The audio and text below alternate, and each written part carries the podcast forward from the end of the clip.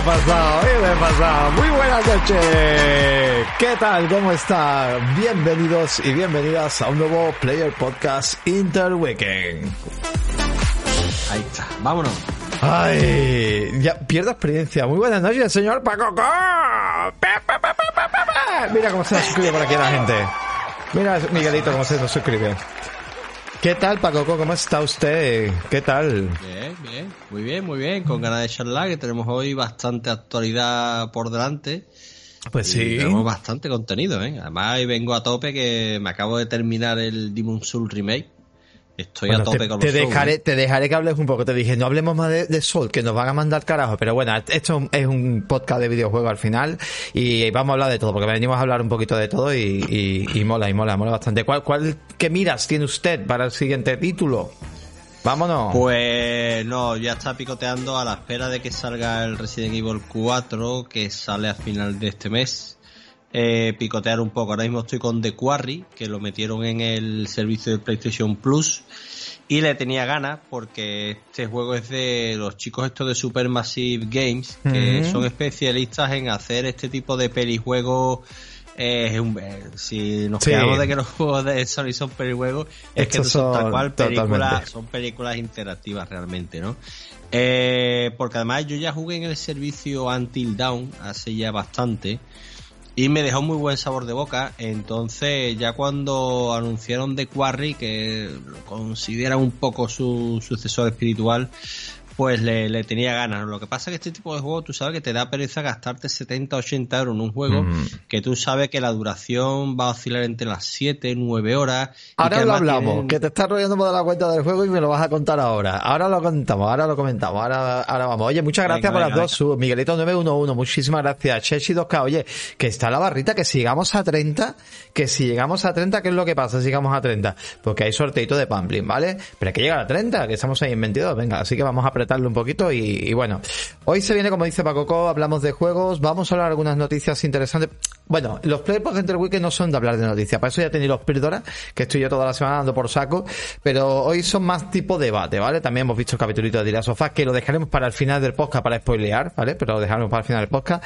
Vamos a dar caña un poquito a, a, a las marcas también, y bueno, vamos a muchas cosas, y sobre todo un monográfico que se va a marcar aquí el señor Paco Co de Shinji Mikami, que creo que eso va a ser la cremita, la cremita, y más anuncios que también vamos a decir. Gente, el viernes, ¿vale? Porque esto se está emitiendo hoy en directo aquí en Twitch, pero el- eh, estará en formato podcast el miércoles, pero lo estáis escuchando en formato podcast. El viernes, ya lo he comentado, el nuevo formato de formato análisis, el Player Podcast me lo pasé.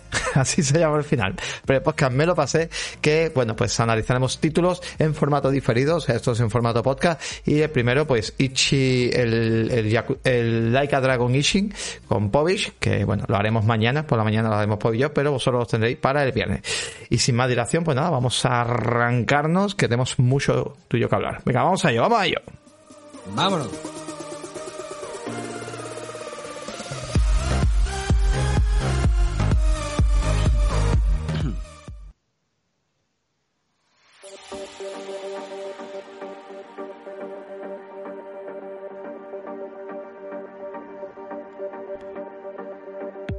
Bueno, señor, señor Pacoco, está diciendo por ahí alguno que si llegamos a 30, el señor Pacoco invita a, a cervecita. El Pacoco te invita a cervecita. Siempre. Me- Mejor a cubata. Los siempre. interweekends son de cubata. Siempre. Pero Sí, bueno, sí, sí, sí, de cubata. totalmente, totalmente. Así que esto, esto funciona así. Bueno, vamos a empezar. eh, Estabas hablando de Quarry, que te he cortado un poco el, Sí, el tema. de- de y Quarry. estamos Esto- hablando de- del chicos- estudio. Sí. Estos chicos de Supermassive Game eh, Supermassive son Game. especialistas en, a- en hacer pelijuegos, ¿no?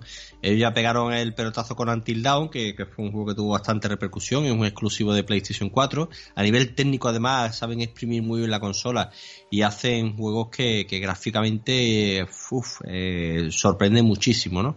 Eh, pero son juegos eh, basados pues en tomar decisiones puntuales y en quick time event y eh, pulsar el botón correcto en el momento adecuado, ¿no?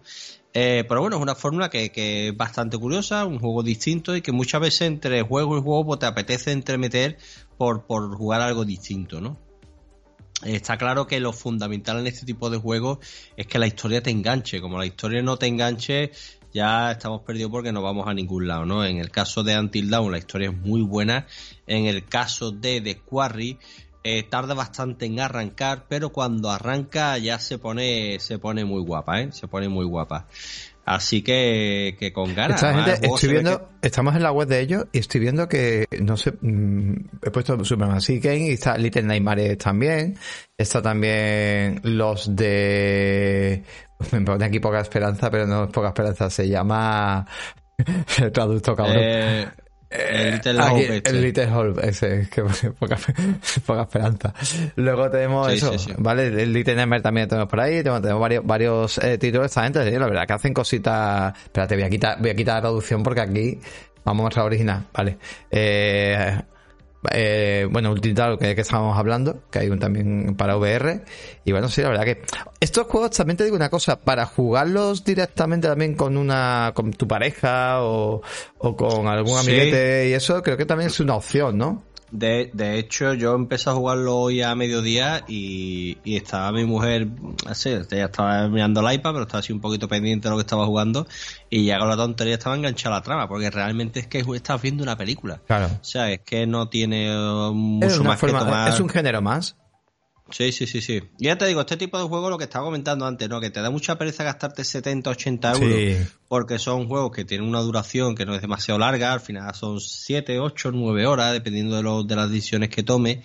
Y que te da mucha pereza porque al final te gastas un dinero que, que después tiene muy mala rejugabilidad porque la historia es la historia como tal, ¿no?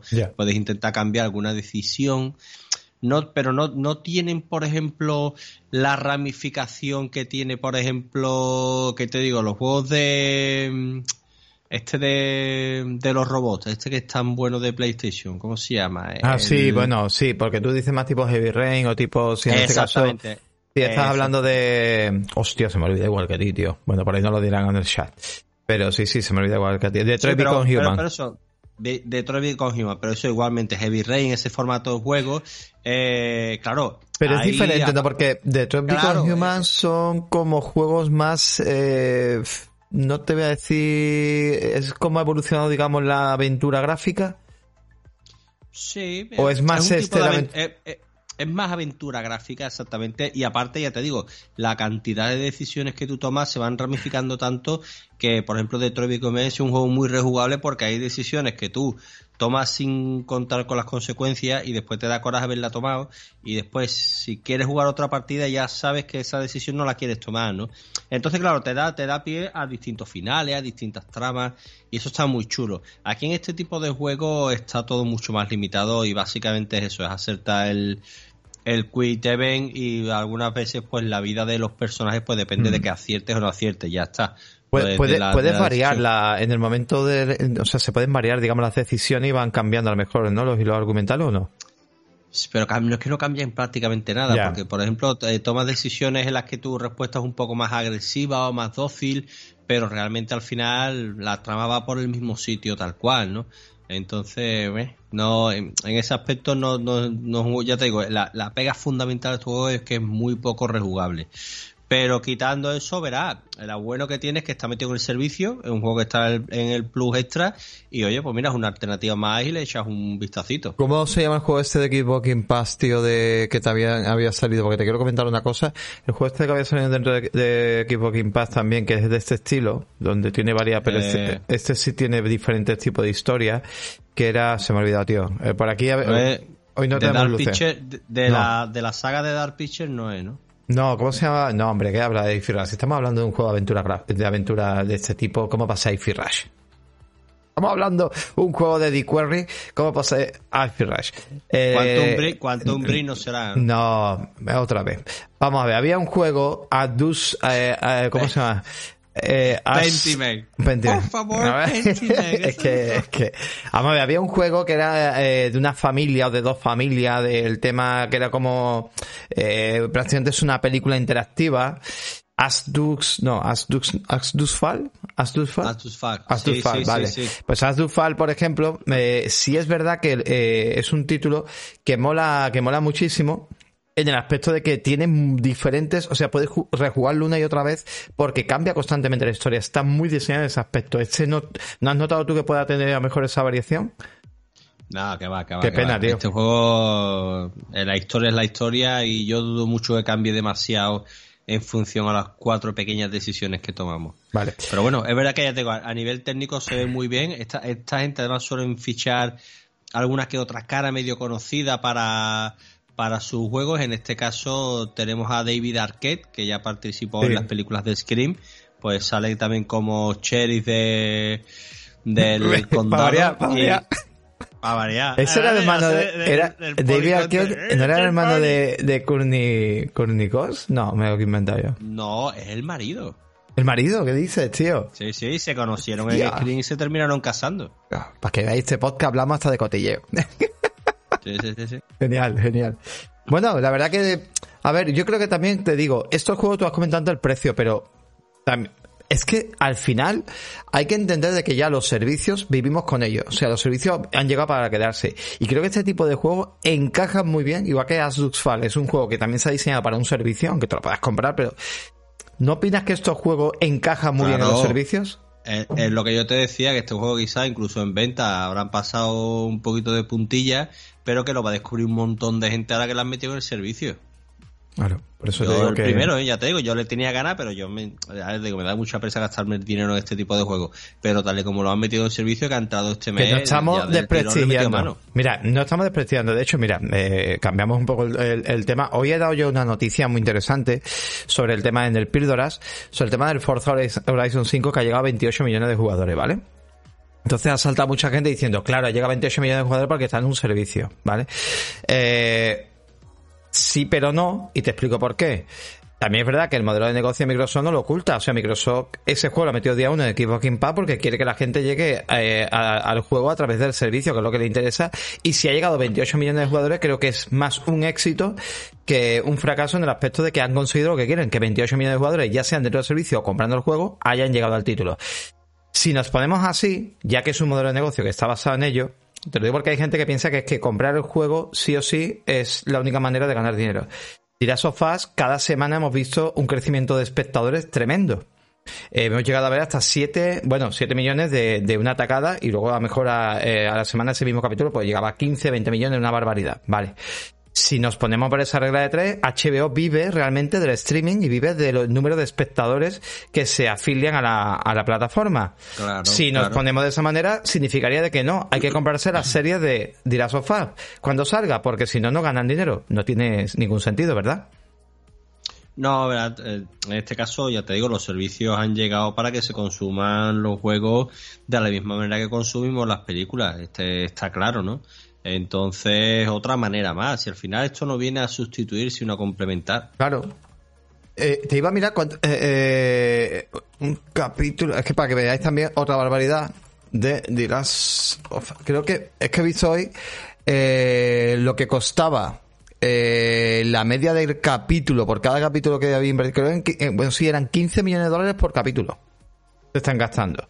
Entonces me hace gracia cuando dicen, no, es que entonces no ganas dinero, es que eh, hay que comprar juegos, es que hay juegos que se están diseñando hoy en día que a los estudios le ayudan muchísimo y se diseñan de esta manera. ¿Vale? Entonces, las series hoy en día, la forma de no, no entiendo, bueno, después realmente creo que habrá, pues, no sé, será que subirán en bolsa o no sé cómo funciona realmente para ganar dinero alguna serie. Creo que, bueno, al final ganará dinero la plataforma en sí. Y es que Xbox, por ejemplo, está enfocado en ese, en ese rollo. Por eso te digo que a mí me molaría que muchos títulos también aparte que salgan juegos de compra, ¿vale? Que no, yo no lo veo mal, pero que se diseñen muchos juegos enfocados para los servicios. Me encantaría que el futuro, y creo que eso agregaría mucho más, más jugadores a, juegos como el que estás eh, comentando ahora mismo. Yo creo que sería muy positivo, tío. y eh, con eso ya podemos, si quieres, hablar un poquito del evento de Sony. No, todavía no. Porque hay, no, todavía es que hay un, hay un juego que es tal cual diseñado para terminar cayendo en un, en un servicio, vamos. ¿Cuál, ¿Cuál es? Luego lo comentamos. ¿Cuál dices tú? Que es el, el de DC, el, el de la, el Escuadrón Suicida. Vale, ahora lo hablamos, ahora lo comentamos, ¿vale? Eh, quiero hablar muy brevemente de, porque no entiendo la caña que se le está dando, tío, a, al juego este, a la Tommy Heart. O sea, no entiendo. O sea, yo, todo lo que llevo jugado del juego, la semana pasada dije que había empezado el título. Eh, a ver, pero, pero quitando las notas de la prensa, yo realmente todo el mundo con el que yo hablo de este juego, el feedback es muy positivo, ¿eh? Es que, no, es que no, ¿eh? yo, no, lo entiendo. De hecho, a ver, yo creo que no es tu estilo de juego, porque tú eres muy particular, porque te conozco en ese aspecto. No, pero, pero bueno, aún así. Yo no te veo a ti jugando un, un Wolfenstein, por ejemplo. A ti no te veo jugando un Wolfenstein. A ti no te veo, por ejemplo, jugando un Dying Light. A ti no, te veo. No, pero esto es más. Yo qué sé, yo lo veo más Bioshock. No, no, no, no, no, no, no, mucho, no, no, no, no, para nada, para nada. Aquí mezclas Bioshock con Wolfenstein con Dying Light empiezas con una estética de Bioshock, empiezas a jugar y es un Wolfenstein, pero claro, te das cuenta de una cosa, es un Wolfenstein, pero el arsenal es una putada. Porque los enemigos, ahí que lo estamos viendo, los enemigos son duros como yo solo. Para mí tiene sus bugs el juego. He tenido varios bugs, bugs de guardado importantes, he tenido bugs que se me ha quedado en... Eso, es, una, eso es una putada. Sí, menos mal que el juego guarda constantemente la partida y, no te putea. Y luego me he quedado encajado en dos o tres sitios que decir, pero sitios que no tiene que, no es un recoveco ni nada, que es un sitio normal y quedarse pillado el muñeco ahí y no salir de ahí y tener que cargar la partida. Menos mal que no me ha pasado nada. Los enemigos me flipan porque funcionan como robots de verdad. A ver, no tiene sentido que un robot en un videojuego estés un poco retirado y no te vea y no te escuche. A ver, tienen sensores, evidentemente. Te... Y yo, de un bot pero es que es increíble. Estás escondido en el césped, estás agachado y está el puto bot a 20 metros y te está viendo. Digo yo, venga ya, hombre. Digo, me cago en sus muertos. Y yo, es horrible. O sea, van a por ti constantemente. Es amargante. La IA es impresionante. Estoy jugando normal, ¿eh? Pero me tiene frito, pero me encanta. O sea, es, un rollo Dark Souls. Y, a, y a, nivel de diseño artístico y gráfico. Es impresionante, es impresionante.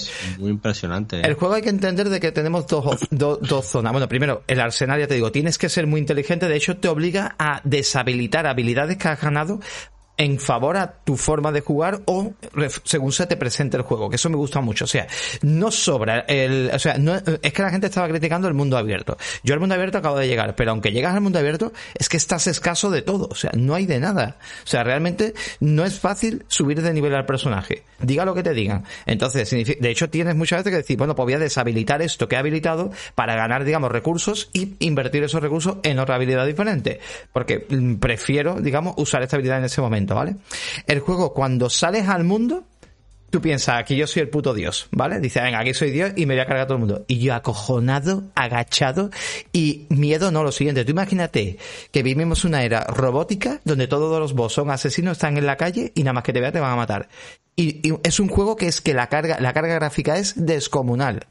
O sea, es acojonante. O sea, bots volando, bots con sierras, bots gigante. Digo, pero esto qué puta locura es. O sea, cámaras por todos lados. Digo, pero güey, me estás contando. Es verdad que hay una opción, ¿vale? En el juego que, que vas ganando para poder intentar desactivar todo eso, que todavía no lo he hecho.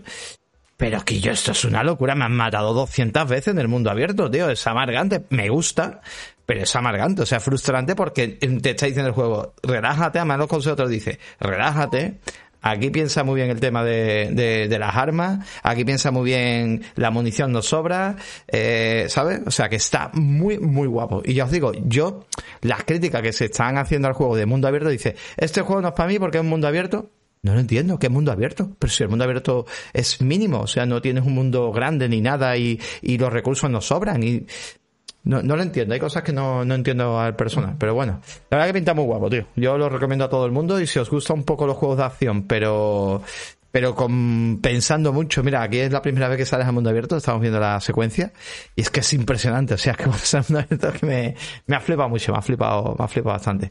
Ya te digo, lo recomiendo, pero que la gente piense que esto es un juego de acción al uso, es muy complicado. Quizá lo que peor llevo es el tema de la selección de armas, que es bastante compleja, o sea, a la hora de seleccionar armas te vas a confundir 20 veces. Eh, no es tan, como digamos, en Bioshock, la mezcla de poderes con la mezcla de armamento y eso es todo muy sencillo, ¿vale? Aquí no. Aquí parece muy complejo todo, tío, demasiado jodido. O sea, de hecho tienes una opción, por ejemplo, de dos poderes de que tú pones dos habilidades y es que cuesta el mismo trabajo, tío. Te lías, te terminan matando. Es donde para mí falla un poco el juego, ¿sabes? En esa parte que no es tan intuitivo. Pero bueno. Y ahora si quieres, mira, eh... ¿Nos metemos en Shinji Mikami o nos metemos en... Sí, luego en las noticias, ¿no? Mejor, ¿no? Venga. Venga, bueno, gente, a ver, el otro día estuvimos escuchando que Shinji Mikami, pues se iba de, en este caso de Tango Game Wars. Eh, hay mucha tontería con la gente. A ver, Shinji Mikami ya tiene una edad del señor, una edad de la cincuenta y pico largo, ¿no? es lo que más o menos este tío, este tío gasta. Y, y bueno, pues había comentado de que él se iba de Tango Game World. Yo creo que también lo que le pasa a este tipo de gente, que, a ver, Tango Game World pertenece ahora mismo, forma parte de Bethesda, Bethesda forma parte de Xbox, aunque son independientes, pero forma parte de Xbox. Y evidentemente, pues, señor Indieteca, muy buenas noches. Y evidentemente, pues, eh, esto hace que pues oye, que a lo mejor no tengas ganas, que tú quieras hacer juegos diferentes, más pequeños, porque aunque te den cierta libertad los estudios, eh, tanto Sony como, como Xbox dan mucha libertad a la hora de hacer juegos, pero claro, tú a lo mejor dices, de hecho, iFi Rush ahí está, ¿no? Libertad total para hacer ese tipo de títulos, pero hombre, a lo mejor quiere hacer una collimada. por ejemplo. Y eso ya es más complicado porque los estudios llevan unas directrices, unos proyectos, un dinero. Y claro, este tío que ha hecho, pues ha ido. Ha empezado la gente a decir tontería. Esto es porque se va Sony. Mira, Shinji Mikami lo que ha dicho es que quiere hacer un estudio propio y evidentemente luego puede hacer el juego o bien para Sony, o bien para Xbox, o bien para ambas. O bien para Nintendo. O sea, es lo que se va a hacer es irse. Lo que sí es verdad que hablamos mucho de Shinji Mikami, Shinji Mikami, y no todo el mundo quizás conoce un poco, pues eso, quién coño es Shinji Mikami. Y para eso está aquí el señor Pacogo, que nos va a contar un poquito, pues, quién es este señor, ¿no? O al menos qué ha hecho, ¿no? A nivel de profesional. Bueno, pues Shinji Mikami es un tío que, que ya ha dejado su firma con letra de oro en la industria y ahora veremos por qué. Eh, cuando era, era pequeño, eh, cuando le preguntaban lo típico de ¿tú qué quieres ser de mayor? ¿no? Que yo cuando era pequeño quería ser conductor del camión de la basura, pues Shinji Mikami quería... Shinji Mikami quiere ser, quería ser piloto de Fórmula 1. Anda que Le flipaban los coches y él quería ser piloto de Fórmula 1. Pero ya con la adolescencia se fue flipando con las películas de terror, eh, películas como La Matanza de, de Texas o, o Posición Infernal. Evil Dead, ¿no? Pues eh, ese tipo de películas a él le, flipaban, ¿no? Eh, y eh, lo, que le pasaba con estas películas es que él muchas veces decía, ostras, pues yo esta, esta parte de aquí la habría hecho de otra manera, o por qué los protagonistas toman decisiones tan estúpidas, yo habría tomado otra decisión, ¿no? Entonces le, daba vuelta a, este tema, ¿no? Pero él jamás se le había pasado por la cabeza ser programador de videojuegos. Es verdad que a él le gustaban los videojuegos pero no era, no era su idea. Lo que pasa es que con un amigo suyo eh, le dijo que, Capcom estaba organizando unas entrevistas de trabajo en el Hotel Hilton y que daba un buffet gratis, ¿no? De, comida para los que fueran a la entrevista, ¿no? Y lo que quería era comer gratis en el buffet. o sea, que lo cuenta muchas veces con la, con la coña. Y lo que quería era comer gratis en el Hotel Hilton. Total, que fue con su colega allí y hablando con la gente de Capcom, las ideas que ellos tenían, lo que estaban trabajando, pues ya le picó la curiosidad y les entregó el currículum. Eh, en, una, en un primer corte, eh, su currículum lo descartaron, pero la semana siguiente lo llamaron para, para que trabajara para Capcom. Él también le hubiera gustado entrar en Nintendo, pero ni siquiera lo había intentado. Él directamente lo intentó con Capcom y entró. O sea, pasó ese corte. Impresionante, tío. ya está, ya está. Y lo metieron en un, en un pequeño almacén con un grupito y le dijeron que pensaran, que meditaran mucho qué, qué juego querían hacer, ¿no? A qué, a qué se querían dedicar, ¿no? El primer juego en el que él eh, colaboró, eh, Mikami, fue un juego de Game Boy eh, de Capcom que era de preguntas. El típico Capcom Kids, estos que nos salen de Japón, que son juegos de preguntas y respuestas y tal, pues colaboró con ese juego y ya después como como programador estuvo metido en dos juegos de Super Nintendo, eh, la patrulla de Goofy, el Goof Troop, y eh, el Aladdin de Super Nintendo. Aladdin de Super Nintendo, que además es un juego que, bueno, que siempre arrastra la, polémica de qué juego es mejor, ¿no? Si el de Super Nintendo o el de, o el de Mega Drive. Eh, ahí vemos en las imágenes el Goof Troop. Estamos viendo un poquito el Goofy de Super Nintendo es el típico juego de que vas empujando cajas para, abrir el, hueco, es un juego tipo puzzles, ¿no? Eh, también recuerda mucho al, del conejo del Three Wonders, ¿no? Ese formato de juego puzzles, acción, que son, que son muy divertidos, ¿no? Y después Aladdin, ¿no? Que Aladdin Vamos a ver Aladdin un poquito, pues lo ponemos el Aladdin de Super Nintendo que, estamos, perdona, estamos en el año 93, ¿vale? O sea, gente, hay que entender un poco los juegos que, que aquí parece que es que ya hemos vivido nada más la actualidad y, y estos juegos prácticamente pues han hecho realmente de, de, nuestra era actual que podamos vivir lo que vivimos en los videojuegos. O sea, pero bueno, estamos hablando de además aquí ahora va a comentar un poco que hubo bastante polémica porque antes los juegos eran muy diferentes, ¿verdad? No salían el mismo título para existía mejor Mega Drive Sega Mega Drive existía Super Nintendo y los juegos no eran el mismo, que esto era muy fuerte, que no es como hoy que tenemos la suerte de que el juego es el mismo, que puede ser mejor o peor. Pero de hecho, aquí, aquí, claro, siempre ha habido polémica porque en este Aladdin, eh, Capcom siempre ha tenido muy buen rollo con, con Disney y siempre pues, han hecho juegos de Mickey, han trabajado licencias de este tipo, ¿no? Y ellos consiguieron la licencia de, de Aladdin para hacer el juego para Super Nintendo. Con lo que no contaba es que Disney, la propia Disney, eh, iba a participar o iba a colaborar con Sega para hacer el, el Aladdin de Mega Drive. Y claro, eh, aunque el juego de, Super Nintendo es un plataforma muy divertido, es decir, que como juego de, plataforma funciona realmente bien, el de Mega Drive es que las animaciones están directamente de la película, entonces tiene unas animaciones súper fluidas, súper guapas y son fotogramas pues de los mismos diseñadores que habían hecho la película. Entonces a nivel visual tú veías uno y veías otro y aparentemente pues lo que tú pensabas que el de Mega Drive era mejor juego, pero es porque clavaba realmente la estética de la mm. película, ¿no? A nivel gráfico está súper conseguido, ¿no? Pero ya te digo, como, como juego, como juego como tal, siempre va a existir esa polémica de cuál de los dos mejores. Fíjate, por ejemplo, que el de Super Nintendo, aunque los sprites se parezcan menos a la película original, pero a nivel gráfico tiene muchísimo más color, más riqueza de color, ¿no? Sí. Eh, las animaciones no están nada mal tampoco. Y como juego tal, o sea, como plataformas en sí, eh, pinta que es más divertido. Pero bueno, ahí está, siempre hemos tenido esa polémica. Pero recordad que, que aquí Mikami colaboró con ese, con ese Aladdin, ¿no? Está muy eh, justo después, justo después se puso a, a, desarrollar un juego de Fórmula 1 para Game Boy que se quedó en el cajón de cajón porque se ha quedado como juego inédito. Ese juego no llegó a, salir a la venta, ¿no?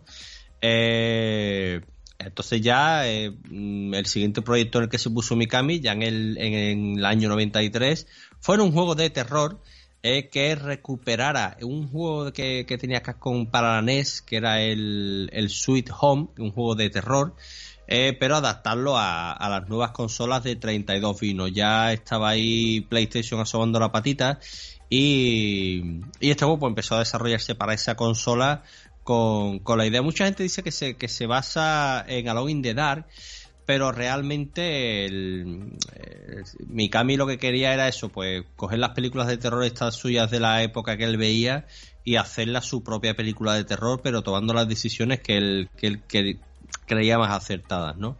Y con eso pues apareció el primer Resident Evil, en Japón Biohazard. Bueno, él, no quería llamarle... Eso hubo una polémica, que él no quería llamarle... Señor Ceruciño, muchas gracias, 21 mes ya por aquí, que se nos está suscribiendo. Él no quería llamarle... No sé si era Biohazard, que había un problema con la palabra y entonces no se puede llamar porque Hazard digamos creo que era es una palabra de sí, alerta biológica eh. claro entonces por lo visto estaba patentada y se negaba a llamarlo Resident Evil y odia la palabra Resident Evil algo por ahí hay sí, sí, sí, pero que él odia la palabra Resident Evil de, hecho para él el juego es Biohazard aunque en el resto del mundo se conoce como se conozca como Resident Evil creo que había una movida ahí también con eso con una patente con con la palabra Biohazard que no se podía utilizar en el resto del mundo no o en algunos países que en Estados Unidos no se podía utilizar y tal. Eh, fijaos como el, en el original, el Resident Evil original, tiene esa intro y esas imágenes de, de full motion video en el que se habían contratado eh, actores originales. Tío, me encanta. Eh, sería Z total, vamos. Exactamente, la idea era eso, ¿no? Era recuperar ese espíritu de las películas de terror de serie B y abiertamente pues le dieron ese enfoque, ¿no? Estaba que era muy divertido, que ya después con el con el remake pues se, quitó y se cambiaron por, por esas imágenes de video renderizadas, ¿no? Pues Qué guapo pues, este juego. Eh, eh, tú cuando el primer Resident bueno, tenemos una especie muy guapo por ahí de Resident Evil. El primer eh, Resident Evil, ¿tú lo jugaste en PlayStation 1 o, esperaste un poco? Yo lo, yo lo jugué en PC. A empecé el juego, que ser en PC. Después sale una versión en PC un par de años más tarde. y yo lo jugué en PC. De hecho, de hecho me obsesioné tanto con el juego que yo lo, lo completaba en, en bucle. De hecho, además, una curiosidad, la versión de, de PC del juego, lo, lo, todos los archivos de sonido estaban en formato WAV el formato de audio de Windows. ¿Qué es lo que quiere decir, decir esto? Que tú podías entrar en la carpeta de, de la, del sonido del juego y podías renombrar todos los archivos y hacer lo que te diera gana con ellos. Por ejemplo, eh, el, cuando yo le modifiqué el grito de cuando te, cuando te ataca un zombie, que, que pega ah, vale, que vaya a sustituirlo, te refieres. Claro, pues el grito de ¡Oh! Esto de grito, ¿no? Pues lo cambié por el ¡Oh! De chiquito, por ejemplo. queda, queda, mucho más gracioso. Vamos, el, mo el modder Pagoco en la época. Sí, sí, sí. Le, le, hice un mod de audio y yo solo me moría de risa, vamos. Con, con los... Claro, casi todos los archivos de sonido. Qué bueno, tío. Qué bueno, la verdad que fue, sobre todo, tío, eh, no sé si fue de los pioneros en empezar a hacer eso, ¿no? Eh, eh, historias en, lo, en, los, en los videojuegos tan, tan profundas. Hombre, supongo que habría alguno que otro, pero... Hombre, es verdad que eso, que aunque por ejemplo ya existiera algún Alone in the Dark, pero es verdad que Resident Evil fue el que asentó y definió el género del survival horror, ¿no? Qué barbaridad, tío. Que además que creó un género. O sea, realmente aquí el, el señor Mikami creó un género que, fue un éxito inmediato eh, y que después él se quedó, bueno, esto ya para él, para él fue un salto dentro de Capcom, porque el haber dirigido este juego y, el éxito que tuvo, pues ya él como que justo después de este Resident Evil, pues Capcom eh, hizo un, digamos, una reestructuración interna y dividió a todos los empleados de, de la compañía en distintos estudios. El estudio 1, el estudio 2 y eh, al señor Mikami, justo después de este pelotazo con Resident Evil, pues directamente lo convirtieron en el, en el responsable máximo del estudio 4 de la compañía, ¿no? Entonces él como responsable ya, él muchas veces habla de esta, de esta etapa de su, de su vida como la, como la etapa que él, la más desaprovechada, ¿no? Porque él quería hacer muchas cosas, se sentía joven todavía, con muchas ganas de demostrar y hacer cosas, y le tocó una, una época como más de, de, director en el sentido de que era más burocrata, más, más estar pendiente de supervisar de supervisar proyectos en vez de poder desarrollarlos directamente. Lo que te pasa cuando tienes más, claro, más cargos o más, ¿no? Eh, más responsabilidades. Exactamente, tenía más, responsabilidad. Entonces, por ejemplo, Resident Evil 2, él no lo, no lo dirigió, pero sí que lo estuvo supervisando y era el, el, productor ejecutivo. De hecho, Resident Evil 2 es tan bueno porque él tomó una serie de decisiones fundamentales, como por ejemplo que el juego requerirá escenarios abiertos más, más habituales de una ciudad, pero pero en, el estado en eso, el de eso, terror. eso es agradable porque si te das cuenta, en el primer Resident Evil presente estamos todos en la mansión y puede ser bastante agobiante. Y en el segundo es verdad que empezamos directamente en la calle. Luego ya es verdad que entramos en la comisaría, pero luego tenemos zonas también que, que, salimos fuera, luego tenemos lo de la el, cambio también la, la, base esa extraña, pero bueno, que está bien, ¿no? que, que ayuda. Y estamos hablando de una época, es que lo que no sé esta gente, tío, un juego que lo mencionamos muchas veces que llegó a Nintendo 64 en, apenas unos megas en un cartucho que lo llegaron a recibir a meter ahí pero lo que me eso fue eso fue increíble eso fue una locura pero pero hoy en día la diferencia que hay tan grande que a nivel de gráficos hoy en día es verdad que también eh, los juegos llevan más, más carga gráfica, lleva todo también otro tipo de diseño eso, pero hostia, que ante las limitaciones era importante a nivel técnico, ¿eh? las complejidades que había de motores y todo, madre mía, para poder hacer todo eso, y aún así como te contaban el pedazo de historia que contaban, ¿eh? Muy bueno, tío. Hombre, eh, en la versión de Nintendo 64 además Resident Evil 2 locura. es un de momento es un milagro porque eh, consiguieron comprimir eh, el 12 CDs completo, o sea, 12 CDs completo con sus imágenes de vídeo y demás, lo comprimieron en un único cartucho que además es el cartucho más grande que existe en Nintendo 64. Un cartucho de 512 megas, es el cartucho mm. más grande que existe para, para esta consola. Eh, lo hizo un estudio. Sí, son los de. Sí, te lo estoy buscando. Sí, son los que luego se convirtieron en, bueno, en, la gente de, los de Red, bueno, bueno, eso es lo de Red Dead Redemption, vamos. son la gente que hicieron Red Dead Redemption y todo ese tipo de cosas. Estoy buscando. Se llama Ángel Studio, Ángel Studio. Sí, sí, es que Ángel Studio fueron los, encargados de obrar el milagro y de hecho se considera probablemente la mejor versión de Resident Evil 2 que, se, que se ha creado. ¿eh? Porque aprovecha los gráficos de Nintendo 64, que sabemos que es una consola superior a PlayStation, y además la vibración del mando, que eso no, no lo tenía el, el original de, de, PlayStation. Entonces, eh, se considera una versión muy top de Resident Evil 2, ¿eh? Muy, muy top. Y ya te digo, el, el trabajo que, que, hizo este estudio fue tan bueno que ya después automáticamente pues se convirtieron en Rockstar San Diego y cositas como Red Dead Redemption, no sé si bueno si, si les suena a alguien, pero son, son, unos, son, unos vamos, esta gente Es una barbaridad, el vídeo el vídeo lo comprimieron de una manera, es que hay que tener en cuenta que trabajan en un cartucho que era súper limitado porque en, PlayStation sí, ¿verdad? pero mira, en la parte de, de juego, o sea, en la parte de vídeo es horrible, pero la parte de vídeo es un, parte de, horrible. que, claro, tuvieron que comprimir a tope eh, pero, y, pierde calidad, pero la parte de, de juego como tal, es una locura. 4 tiene mucho más carga poligonal. Una puta locura lo que hicieron. Se mueve, se mueve mucho más estable, o sea, hicieron un trabajo acojonante. Fíjate tú cómo bailan algunas texturas en el de PlayStation que se ve que la consola va a tope. Sí, sí, sí, aquí se ve mucho mejor.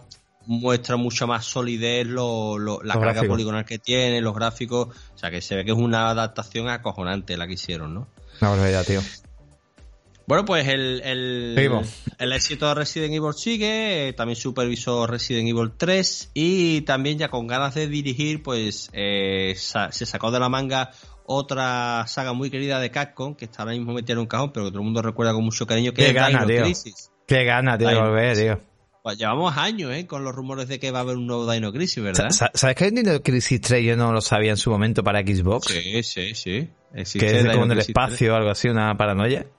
Sí, es un poco paranoia, pero es verdad que, escúchame, que con el motográfico que tiene Capcom ahora mismo de Resident Evil 8, un nuevo Dino Crisis sería la bomba. Bueno, hay, hay un rumor que hay un juego que están bueno, que está a punto de salir también, ¿no? Que es una mezcla de dinosaurio espacial y una paranoia. Decían que bebía mucho de Dino Crisis. Yo eso no lo veo muy de Dino Crisis, pero bueno, han comentado por ahí que se llama, bueno, si, si ahora luego de un rato lo busco y te lo digo, pero porque hay dinosaurios y hay como dos escuadrones y como que sale un poco la idea de ahí. Pero bueno, este juego hay que recordar también porque estamos viendo un gameplay, creo que, está en español, pero este juego llegó en inglés directamente. Sí, sí, sí. Ah, pues estamos viendo con algún mod aquí metido, pero eh, muy enfocado a puzzle, era muy Resident Evil, porque era un juego muy Resident, Evil. No tenía acción. Como se, como se decía en su momento, un Resident Evil de dinosaurio, o sea que que también con la influencia de las películas de Jurassic Park de la época, pues se hizo este, este juego y la verdad es que también funcionó muy bien, ¿no? Detallito que nos dice por aquí Abelillo, dice que el eh, que fue exclusivo de Dino Crisis 3 de Xbox y que hoy en día es muy caro de conseguirlo. O sea, el ojito, ojito con el tema de los juegos en físico, porque el señor Spinecart, el famoso Spinecart, ¿vale? Que se dedica al retro y que tiene sus vídeos y sus mierdas. El otro día estuve enseñando que se ha comprado una casa que tiene que reformar y se la ha comprado vendiendo 120 juegos. Fíjate, casi nada, ¿eh? Además, está Me he vendido 120 juegos y me he comprado un super caserío. O sea, una casa guapísima de una señora mayor, por lo visto, que tiene que reformar entera. Pero 120 juegos vendió. Eh, de esto, o sea, fíjate, vendiendo 120 juegos, que ha habido juegos ahí que ha vendido a una pasta, a miles de euros, muchos juegos. Y, es increíble. ahí, ahí no habría ningún FIFA, eso seguro. Ay, no, no, no. FIFA seguro que era bien. Hoy hablaremos, hablaremos un poco de especulación, de cómo funciona esto, porque vamos a hablar de Metroid Prime, etcétera, y muchas veces, pues bueno, el, amor al físico, pues lo que se crea. Continuamos, compañeros. Bueno, el señor Mikami, pues ya a partir de Resident Evil 3 ya empieza a ver eh, críticas y ya después sobre todo incluso con Código Verónica. Con Código Verónica, que fue el, el Resident Evil que se hizo para Dreamcast, ya una consola netamente superior, ¿no? Y que era, y que era muy esperado, ya tenía algunas, zonas en las que el entorno se movía en 3D, ya no eran escenarios fijos como en PlayStation 2, ¿no?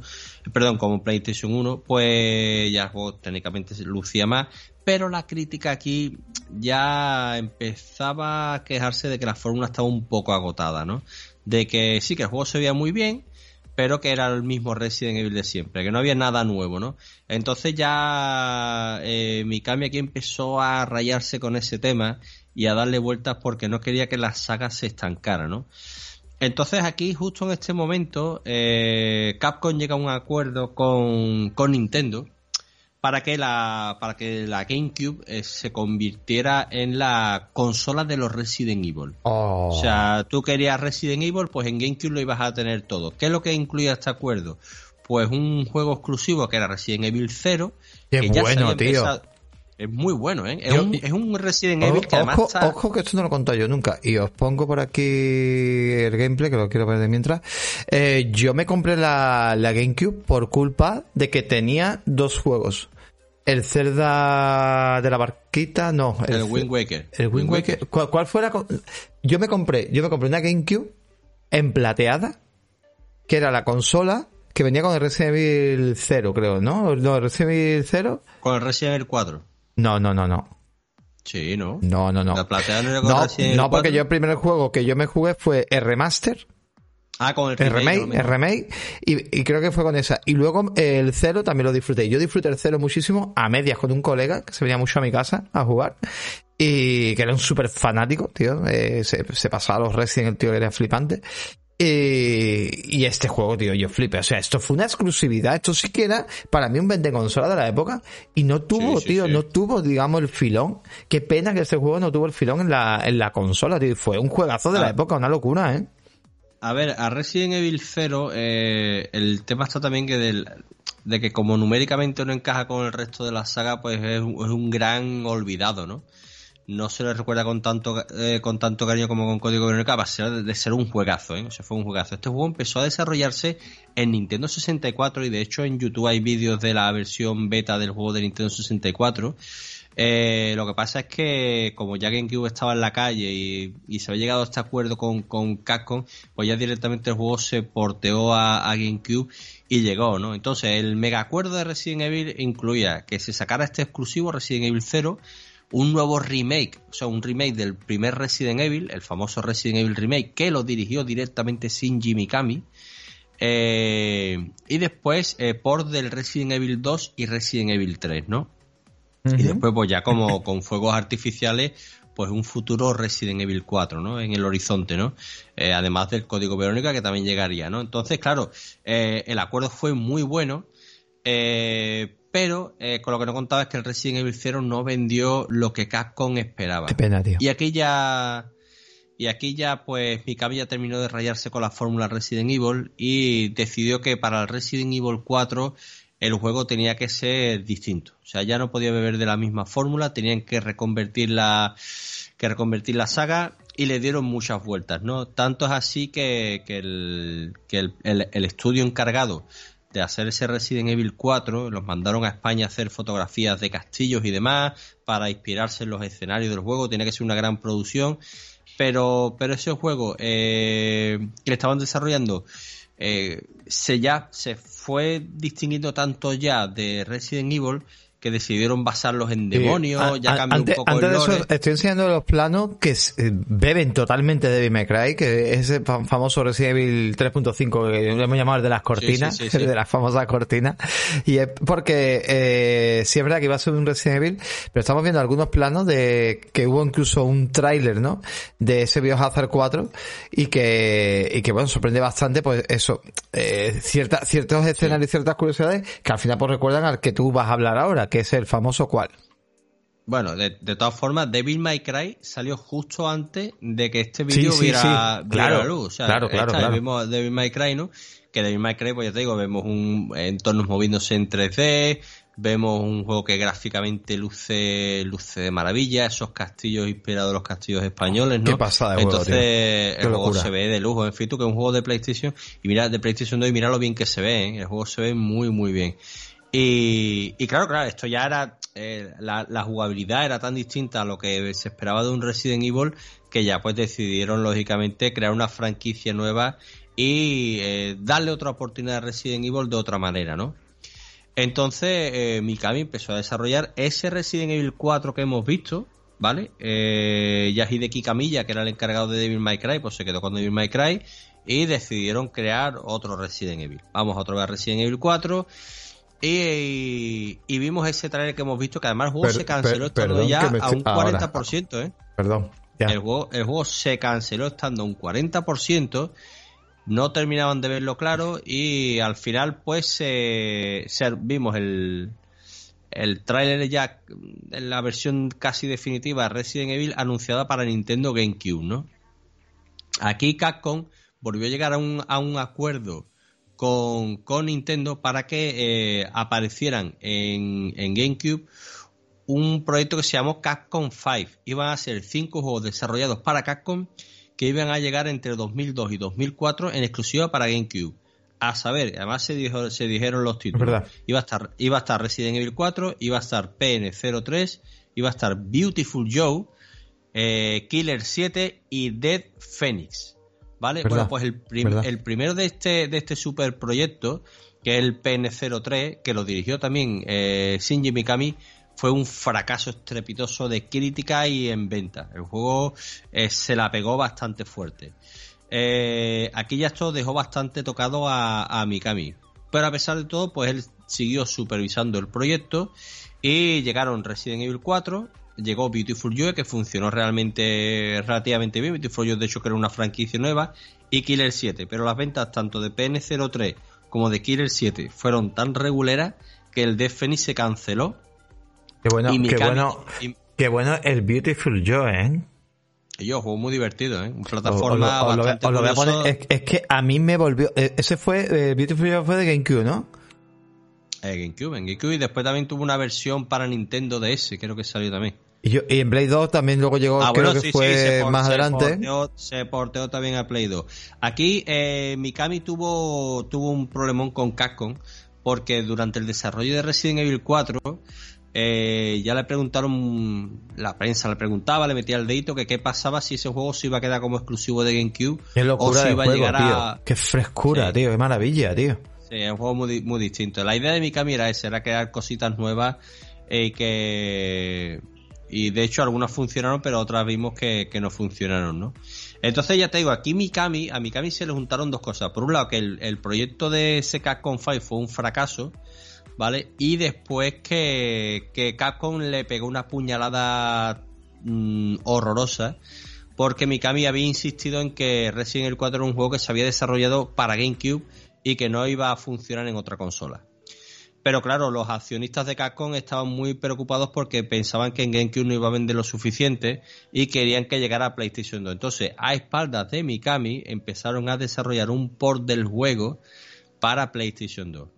Cuando la prensa le preguntaba a Mikami, decía que él se haría el Arakiri antes de que el juego llegara a PlayStation 2.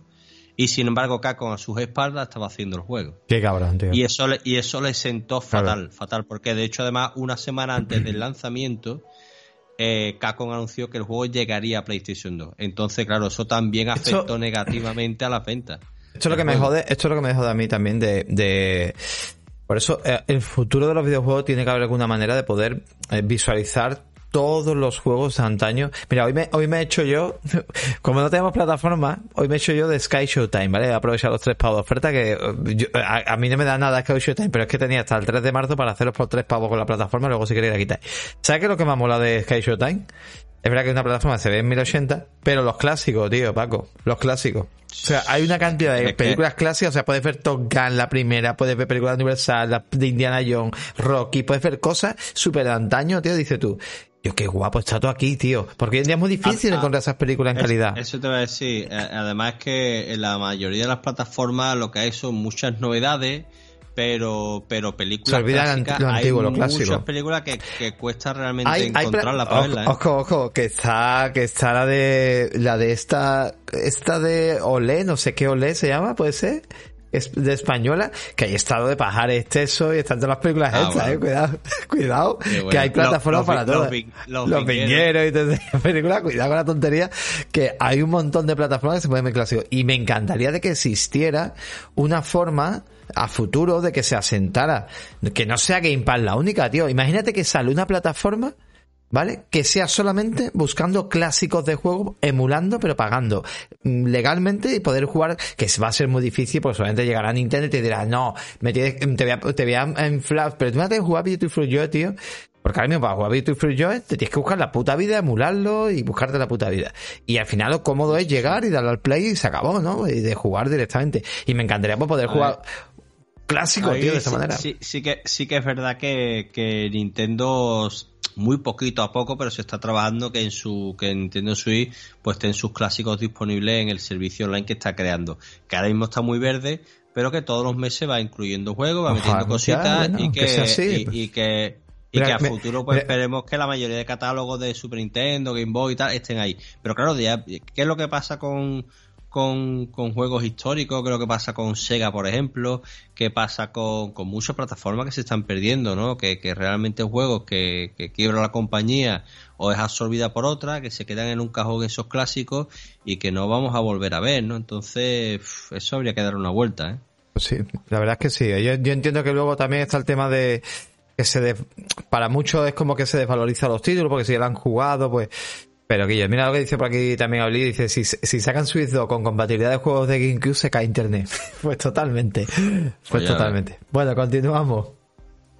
Bueno, pues, pues eso, entre la puñalada trapera de, de, Capcom con lo del port de PlayStation 2 y el fracaso de, el, del proyecto este del Capcom 5, pues decide pirarse el señor Mikami y montar Clover Studio ya en Clover Studio, ya como un estudio independiente en el que se, se rodea de amigos suyos con los que ha colaborado con en Capcom como el propio Hideki Kajim, eh, Camilla eh, o Asuji Inaba, que también es un productor bastante gordo de Capcom, pues empezaron a trabajar en, juegos nuevos y crearon Good Hand, que es un beaten up eh, bastante curioso, eh, que llegó a PlayStation 2 con una perspectiva así medio isométrica, una perspectiva un poquito rara, pero un juego que funcionó relativamente bien. Y ya después, pues, dando vueltas al tema, crearon un nuevo estudio que es Platinum Game. Ya como Platinum Game, ya hemos visto muchas cositas interesantes. Platinum Game ha traído muchos jueguecitos que, que han molado bastante. La mayoría supervisados por, por el señor Mikami, Hemos visto pues los Evil Within, Evil Within, Evil Within 2, el propio Hi-Fi Rush, eh, que es el último juego que, ha, que has dicho, Perdona, has dicho Platinum Game. Sí, ¿no? No, es Tango Game World Studio. perdona, perdona, Tango con Tango. Perdóname, se me ha ido la pinza. No pasa nada, no pasa nada. Es que con, con, con Platinum hizo Vanquish. Claro, sí, sí, es verdad, tienes razón. Pero no, no, ellos son Tango Game World Studio después.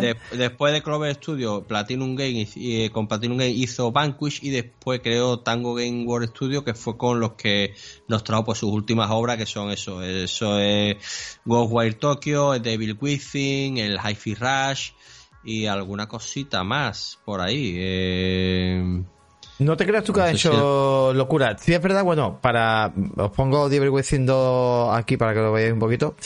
Y de mientras, y sí es verdad que deciros, pero a ver, aquí mismo. Aquí mismo.